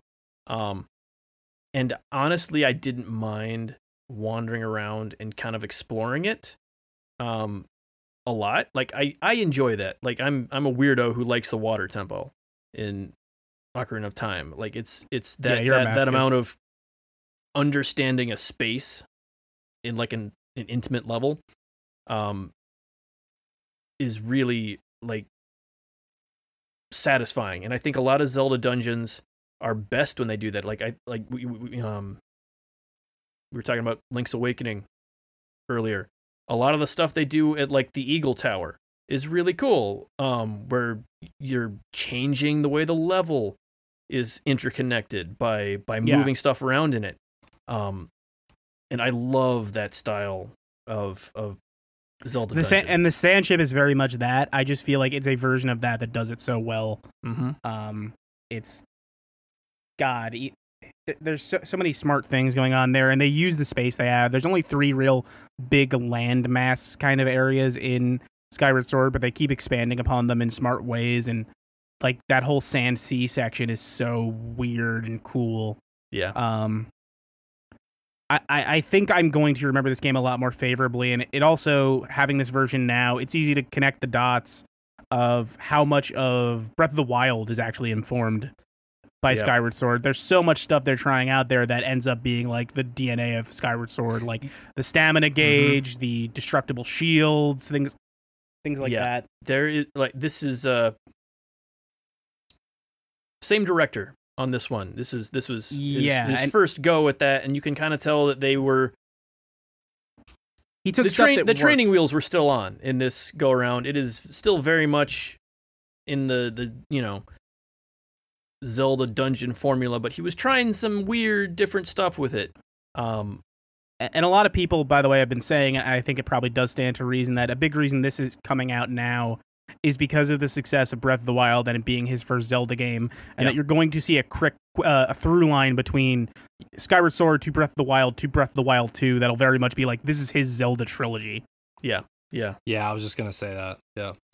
Cool. Well, yeah, there you go. I'm I'm glad that you guys have really enjoyed the game and had a lot of fun with it. Um I know you guys both have some more time with it, but well, more so Josh than Rich, but I hope Yeah. everyone enjoys the thumbnail I picked for that review when it drops when it when it, it'll already be out by now. uh, there, yeah, we'll see. Okay, so uh, the next game we're gonna jump into is Ender Lilies. Um, Josh and I have talked about that a lot at this point. Um, I'm not gonna talk about it too much more. We're gonna be doing a Chomping After Dark on that here in the near future, which I'm absolutely excited about. Uh, I just want to say that I really enjoyed the game, like the the final stuff that I did in that game.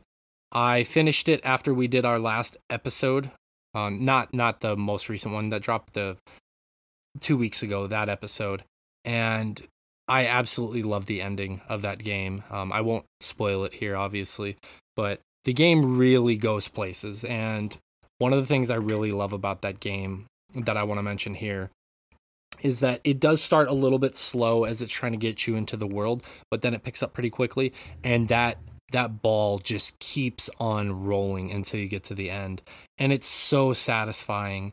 Uh, this game really did a good job of uh, looking at its predecessors, looking at its inspiration, and making it its own beautiful thing. And the story is not convoluted. It could have been a really convoluted story, and it feels like it may go that route, but it never goes to be com- convoluted. It's um when you get to the ending, it's a very satisfying and simple way that it's tied up and it's beautiful. Um, I really enjoyed the ending of that game a lot. Uh, I know a lot of people are probably like, ah, another Metroidvania, but this one is absolutely worth your time. And I know I say that about a lot of Metroidvanias because I it's a genre I very much love. Uh, I, I you know obviously it to me Ori is still the the top of the line. Ori and the Will of the Wisp specifically is the the the highest you can get in terms of Metroidvania in my mind. Um, but this game is a very good game. is an incredibly fun game. Um, there's a lot to do here. There's a lot. There was a lot for me of backtracking. Uh, the one the one knock I have on the game is that some of the items that you have to get in the game, some of the backtracking to get certain items, they're very, very, very well hidden to the point to where you have no idea. And there are certain abilities that you get towards the end of the game that force you to go back to certain areas and explore how to combine using those abilities to get certain items. And there's no way I would have found some of those items without a guide. And that's and that's not a bad thing. Um, I don't think. Uh, I said it was a knock, and I do think it maybe the better way of approaching that is saying that it should be noted um, because it was it was a little bit frustrating, like coming to those parts earlier in the game and not understanding how I'm supposed to get to this item. And then I think about, oh, it's a Metroidvania game. I'm sure it'll become apparent to me the further in the game I get. Um, but even when I was at the end of the game and I was like, I still have no idea what I'm missing here. Um, and then reading that guide, I was like, that makes sense. I probably wouldn't have thought about it in that way, but it makes sense. And I, I, I need to start opening my mind and expanding that a little bit more in the confines of this game. Um, so I, I wouldn't necessarily say it's a negative thing. It got me frustrated a little bit, um, but that's just due to my own impatience. So I wouldn't knock the game for that, I guess. So I should reword that. Eh. It can that part can be a little bit frustrating, but overall, I mean, It's you're gonna hear again. yeah, you're gonna hear it's only a about knock it if you're a completionist because it's yes, exactly. That's It's the best side way content. to put it. So That's the best way to put it. Um, like I said in my review, you can read more detailed um, thoughts about what I thought about the game there. And when we do the Chomping After Dark here in a few weeks, and when we drop that episode, um, you will get to hear all about the amazing story that is in this game. Um, I cannot wait to talk about that story. Um, mhm. it is phenomenal. Like the way it wraps up is so satisfying and it's so just peaceful. Um, that may that may be a spoiler, unfortunately, and I'm sorry, but um, yeah, I, I really enjoyed my time with that game. I'm glad that I took a chance when I was very hesitant on it, and I was like, you know, I'm just gonna do it. And Josh said the same thing, and I'm just I'm absolutely satisfied that both him and I took that chance. Worth it, hundred percent worth it. Yeah. I think it's a must play game this year.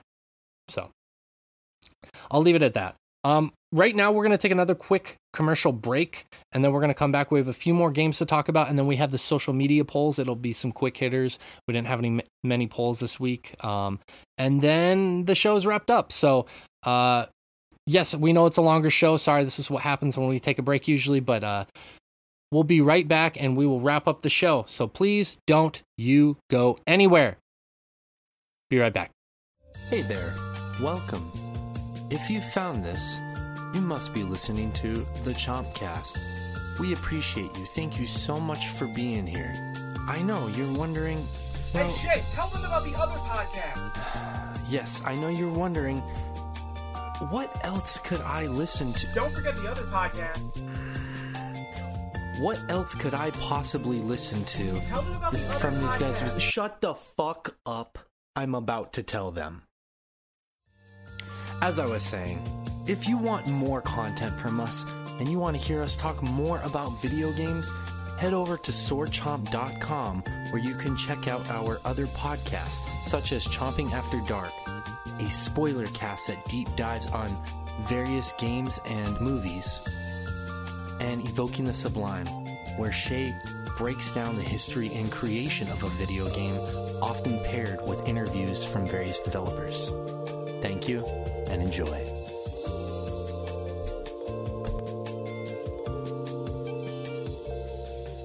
And we are back in the house. That is the Sword Chomp house. Uh, I know you missed us from that one minute break that um, you took away from us. Don't worry, we have a few more games to talk about. Now, Rich played a fucking game called Omno, and he's gonna fucking talk about it right now. Yeah, bro. Fucking tell us Uh, about this fucking game, Rich. Why are you getting so angry? Jesus fucking Christ, you fucking asshole. Fuck. Um, Omno, yeah.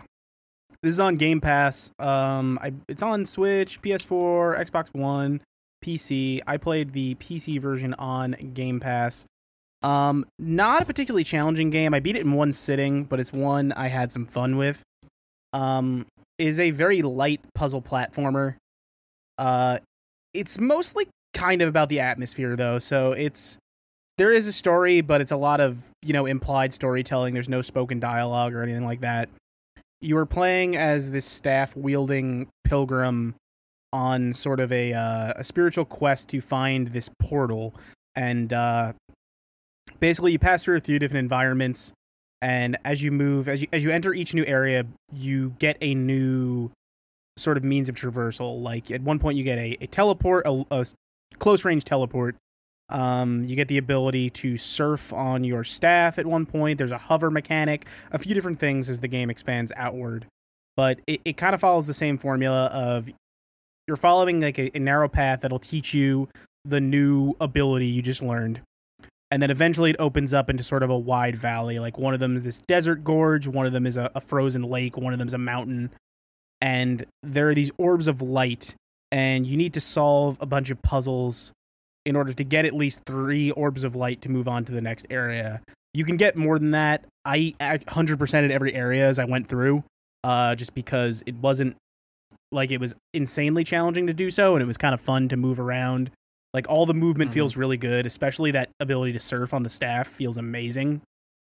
And it was more fun to kind of try and grab everything and just take in the atmosphere because every landscape is like amazingly beautiful. It's a simple art style, but all the like flora and fauna and the way they interact with the world.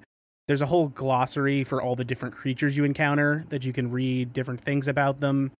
And you can find these stone tablets where different pilgrims who came before you kind of left their thoughts as they traveled through this place. And you, you glean most of the story through that um, and what's going on. And you have a little hovering pet that follows you around that you can press X to give him some pets if you want. Mm-hmm. Um, music is beautiful, art is beautiful. I, I have a review up for it. It's a very short review because there's just not a lot to say about it. Uh, but I think I, it's a really good way to kill an afternoon because it is relaxing, it's pretty, and the the platforming is tight. Even if the puzzles aren't particularly challenging, I think they stretch your brain in a fun way. Because I was explaining it to the the guys just the other day. I, I think I said to you guys in WhatsApp the puzzles never feel hard like not a single one of them stumped me but they're satisfying in the way of you can look directly at the puzzle take like two seconds to think it over and just go i understand this and then immediately put it into action and there's something satisfying about that Mm-hmm. Yeah, it's nice. Like where a lot of games they try and like cause you to think of new ways to solve a puzzle or to try and like kind of stump you at first glance. That's probably a nice change of pace.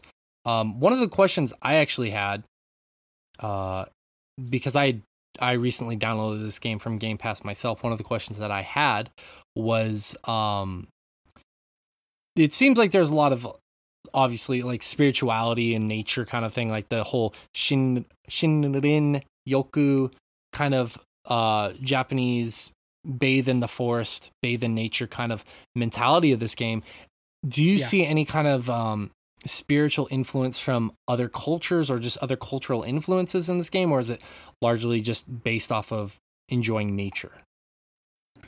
uh, i think there's some clear influences uh, i think more specifically there's one very particular japanese one um, which is as you get to every area and these are some of the trophies are for riding on the legendary animals which one of the first ones is basically you'll encounter these very large animals at different points and they sometimes ferry you into the next area. Like very early on you find this giant turtle and you step on his head and it kind of goes into a cinematic view as he sort of drifts you over to another island. Um but i think the japanese influence is clear particularly in one of the areas towards like the not quite the end i'd say like halfway point of the game. Um you find one of the quote unquote legendary creatures is this sort of big like japanese or just asian in design looking dragon and in his description it says that like early depictions of the pilgrims which are the the person your character is from are depicted with these creatures but no one uh you know believed that they were still alive or whatever. You get to ride on one of these.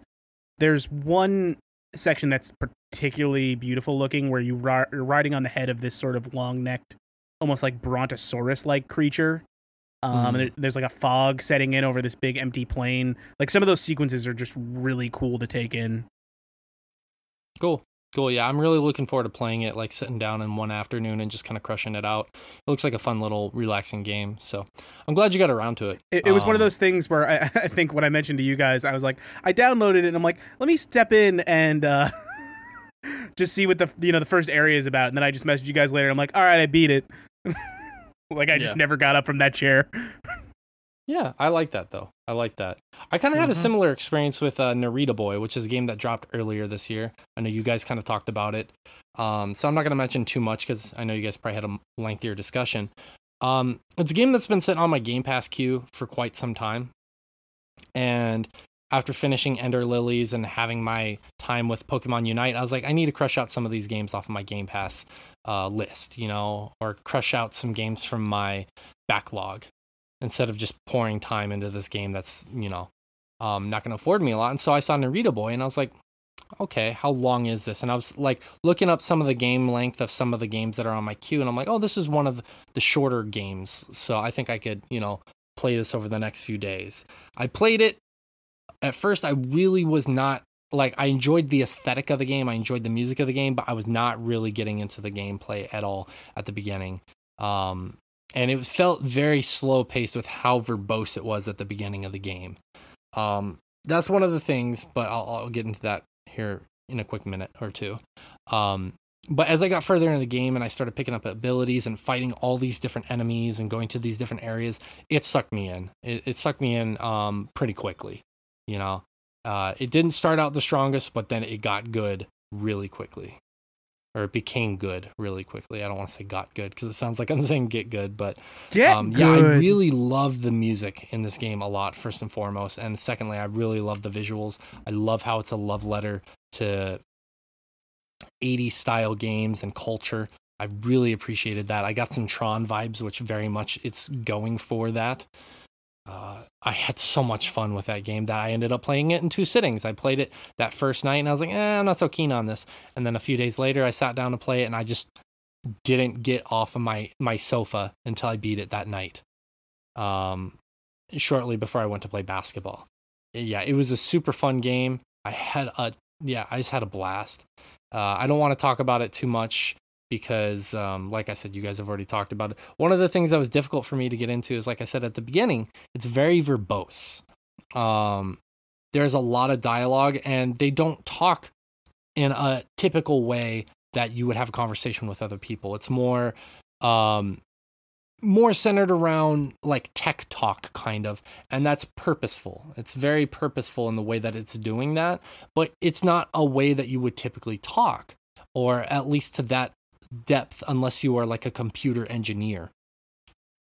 And so uh, it was taking me a little bit of time to kind of like get through some of the dialogue. I was like, okay, what is it trying to say? And I'd have to read it out loud to myself and be like, okay, I got that now. I got that. And then there were some words that I actually had to Mhm. look up that I didn't know. Like Ansible was a word I didn't know. Um, so I had to look that up, for example. Um, because I'm not super techie, to be honest with you. But that was kind of cool. That that it ca- caused me to look up some words that I didn't know that weren't ty- typically in my vocabulary. But um, the ending is really good. I I I could For- say a for- lot for all about the story. Yeah. Sorry, so you're gonna throw a word out there like that. People should know what it means. It's it's a constable, but for ants. It's an ansible. Thanks, Josh. Yeah. Excuse me, I should have cleared that up. Yeah, Thank yeah, you- no, thank you, Josh. no. Otherwise, people are gonna wonder.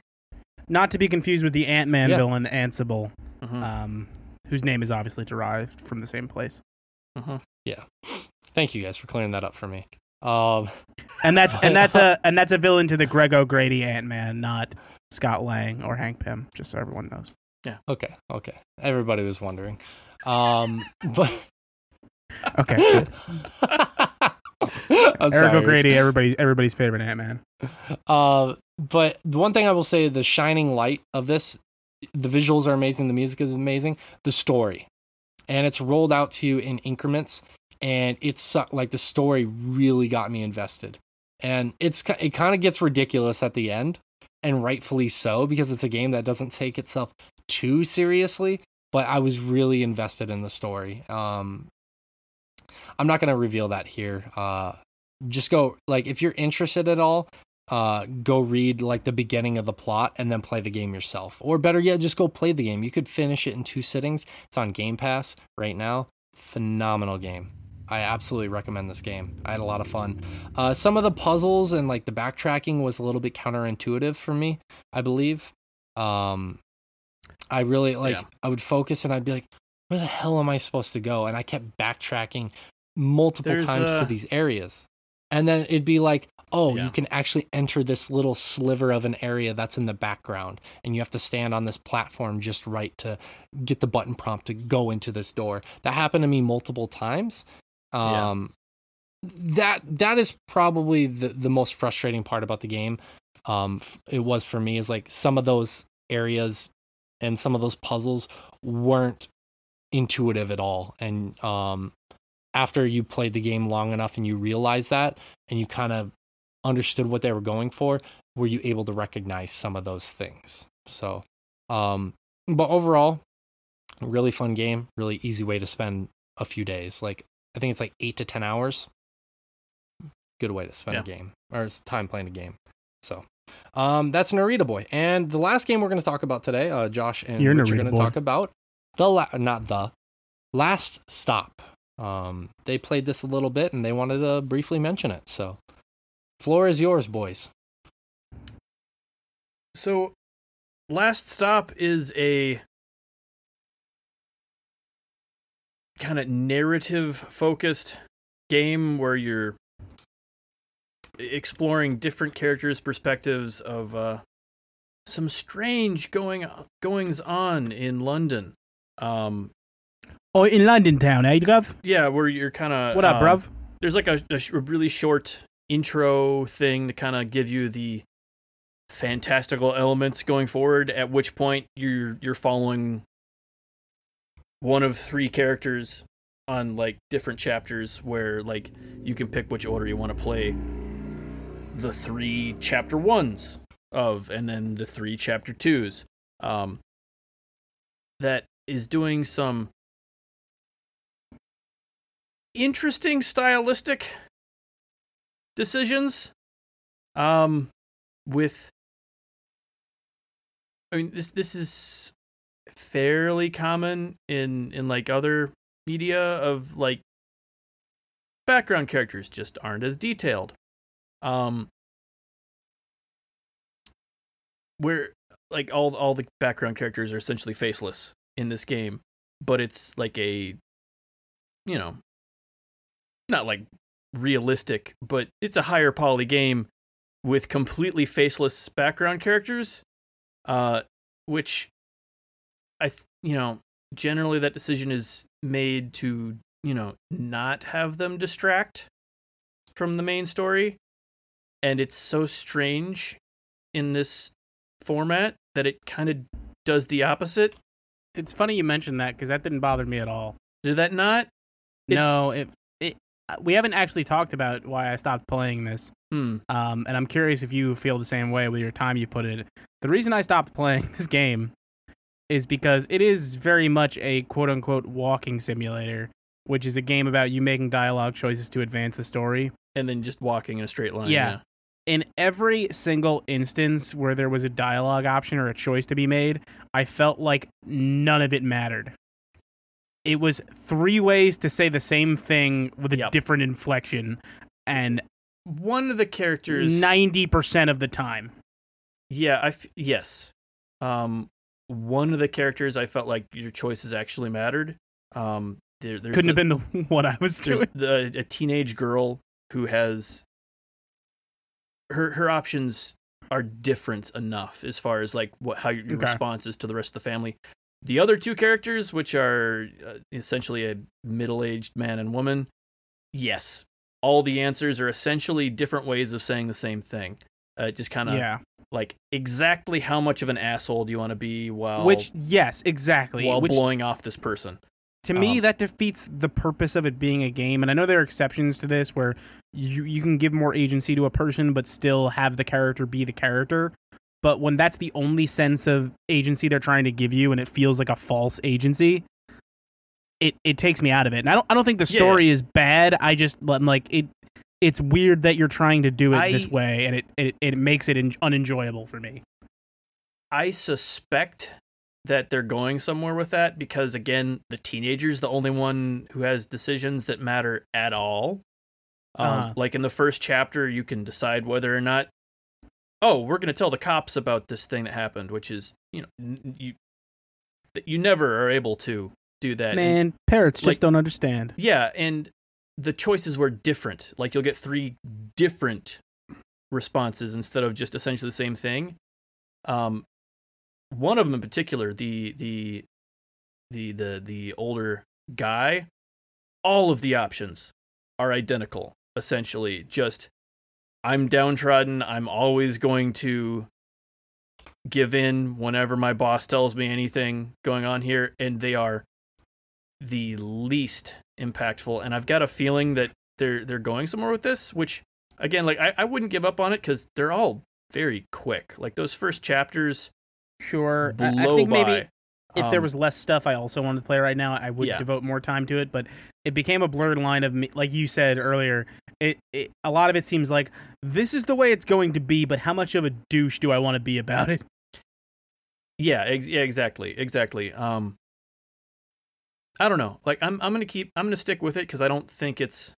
Please let, let me know and let me know if you come out the other end thinking it is worth powering through that stuff to see it through to the end. Yeah, Because but- I just there there's there's six other things I want to play that dodgeball RPG. Josh, I don't have time. Yeah, I know. There's too much coming out right now. I'm, I'm, I think I'm gonna stick with this one because I don't like most of these narrative games aren't that long. I assume this one's not gonna be that long either. I'm gonna Um, play the dodgeball RPG. I'll let you. Uh, Yeah, yeah, yeah. Um, I don't know. My my stuff was mostly the stylistic choices because this is like the the random faceless characters. Like if you walk through them, in order to make sure that your straight line that you're walking in, all they'll just disappear and then show up back behind you again. Cause Well, yeah, they're ghosts. yeah, essentially. Um, so there's The game there's is that. There's th- like the voice acting's really good. The music is amazing in the game, but then you end up with just some of the jankiest animations I've seen in years. Um, a lot of the models are just these awkward sort of, you know, like Barbie or Ken doll looking characters. Um, and they're animated around like it is a kid, just kind of banging them around, stomping where it's, it is stylistically. I I feel like there's kind of vastly different polish levels on different aspects of the game. Sure. Um, and that's it's a little distracting to me so far. Fair enough. Cool, cool, cool, cool, cool. cool. Well, there you go. That's our gaming section. Um, we played a lot of games this week, but at the same time, we had two weeks worth of games kind of built up as well. So I think it makes sense. But uh, now we're gonna do our social media polls. I'm gonna go run through them pretty quickly. Um, there weren't a lot this week. Like I said, I kind of wanted to focus on our five years and so some of the stories took that space up. But i did do i did manage to do a few polls uh, in between there. I said one of the polls was overall are you currently pleased with the entertainment value that sword chomp offers you? If not feel free to message us and let us know. And um yeah i i, th- I think i'm pretty happy with it um the overall results 92% of people said yes they're overall pleased with it um I had one guy message me. He's like, "No, no, no! I meant to say yes. I accidentally pressed no." I was like, "Don't worry about it. dude. It's not a big deal." Um, but yeah, that was the only self. Cool. We just unfollowed you. Yeah, that was the only self-serving one that I put. Uh, another one. Have you enjoyed gaming in 2021 so far? And 81% of people said I am loving it, and 19% of people said nope, no way. Which I was a little bit surprised about that. I've really been enjoying gaming this year. It's been a lot of fun. Maybe people mean like they haven't had enough time, or I've never just- actually enjoyed gaming. It's just a thing that I do. right? Yeah. Um, but I think this year's been really great for gaming so far. Um, even though there hasn't been a lot being released for like the PS5 or the Xbox Series X stuff like that, we've gotten a lot of cool announcements, a lot to be excited and look forward to in the coming years. And some of us, like me, have been able to jump back and get into some older games and finish some older games that we haven't been able to finish. So it's been a nice aspect to gaming this year. Um, I asked, have you played Ender Lilies Quietus of the Knights yet? And 32% of people said it's great, and 68% of people said it's Seems great. I tricked people because usually I put like the affirmative answer on the on the left side and the uh, negative answer on the right side, and I just put it's great or it's great. So uh, 100% of people said it's great. I'm proud of you guys. Uh, Thank you so much because it is a great game, uh, and you should play it. The last poll I did was Have you been surprised, impressed, and enjoying the NBA free agency so far? Uh, 40% of people said, "Oh yeah, I love basketball," and 60% of people said, "Fuck basketball." So, um, that was to be expected. That one was completely self-serving because uh, last week the um, man the free agency was fun. It was a lot of fun. I've been talking about it with some of my friends here, uh, kind of talking uh, about like how the Lakers are looking right now, how the Bulls are looking, how the Heat are looking, and you guys are like, shut the fuck up. I don't give a shit about basketball, so I'll keep my conversation brief and right there. It's going to be an interesting year for basketball this coming year, and I'm excited to see how it shakes out. But um, yeah, I mean that was it for the polls. Like I said, very short, simple, easy. Not a lot to discuss there. Um, just some fun polls. But if you're ever interested in participating in the polls, it'll usually be more detailed and a lot more relevant to everybody. Um, uh, you every Tuesday at the Sword Chomp Instagram, you can head over there and vote in the polls. We love reading the results. We love reacting to them live on the podcast. So, um, yeah, please participate and vote and join in. But that's to wrap up this really, really long and amazing and fun episode, guys. Episode 250 is in the books. We have hit the five year mark. Um, I'm really excited to see what we have in store for us in the coming years and in the coming episodes.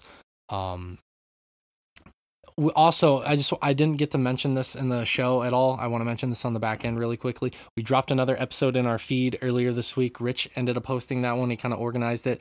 We talked a bit about the blizzard controversy. We figured to keep that out of the main show and just like make it its own separate thing. Um, it was a really fun and interesting and insightful episode. Um, we had we kind of aired some things out amongst ourselves and uh, yeah, it was, a, it was a very enjoyable episode to do. So that's on the feed. If you haven't listened to it, please give it a check out. Um, Rich worked really hard on that episode. And uh, we had Ray join us, which was awesome. I was glad to get him back on another episode. But uh, that's going to do it for this week. Uh, I want to thank each and every one of you, past, present, uh, for supporting us. And in the future, if you're listening to this and you just found us, hey, thanks for listening to episode 250. It's uh, it's been a long journey. We hope that you get on board with us at any time and take the journey with us. We have so much more that we have planned. We have so much more left to give. We're not going anywhere. I can guarantee you that next episode we quit. No, uh, we're not going anywhere. We have a lot. Got more him. to- Zing. Um, but thank you so much for supporting us. We love you. You make this possible, and I mean that. Um, we couldn't have gotten to episode 250 without your love and support, and um, we appreciate it. So, also, I wouldn't have gotten here if it wasn't for my good friends here, Josh, hailing in from Michigan for a few more weeks. Thank you so much for being here, Josh, and being uh taking this journey with me through the past 10 plus years. Um, I appreciate it. Rich, wouldn't be here without you, buddy. Um, Can't believe this is my the newcomer, 250th so to episode. speak here. I appreciate you being here, man. I do. Love you, man. And uh, Ray, I'm glad that you've joined us. Um, I still need to get to know you a little bit better, but I'll say I like you. I'm not quite loving you yet because uh, I barely know you, but I'm going to get to that point. And uh, we wouldn't have got here without family. I can say that. And that is where we will let this meme die because I think that meme's already pretty much dead, but we'll kill it here at episode 250. Cool murder. Killing it for the internet. You're welcome, internet. You are. It's like a snuff film up in this bitch. Um, and I was Shay, your host. Uh, thank you so much for graciously listening to me and not telling me I'm a piece of shit or my voice sounds terrible. Um, we love you. We will be back next week for another wonderful, fun, exciting episode of the Chompcast. Be safe out there, please. Um, if you still want to wear your mask, please wear your mask. Wash your hands. I think everybody should, but I'm not going to tell you what to do because I'm not your fucking mom. Um, I will. but- Wear your mask and wash your hands. You should wear your mask. You should wash your hands. You should drink lots of water. And uh, most importantly, just be yourself. Be wonderful out there and uh, do some good for some someone else. Even if it's buying a coffee at Starbucks or if it's buying a flower for somebody who looks down and needs it, just do something nice for somebody this week. Just, for no reason. Just do it. Just do it. But anyways, be well. Take care. We will see you next week. That piece of shit's voice sounds terrible. Hate. Fucking hate this guy. Such a fucking rude.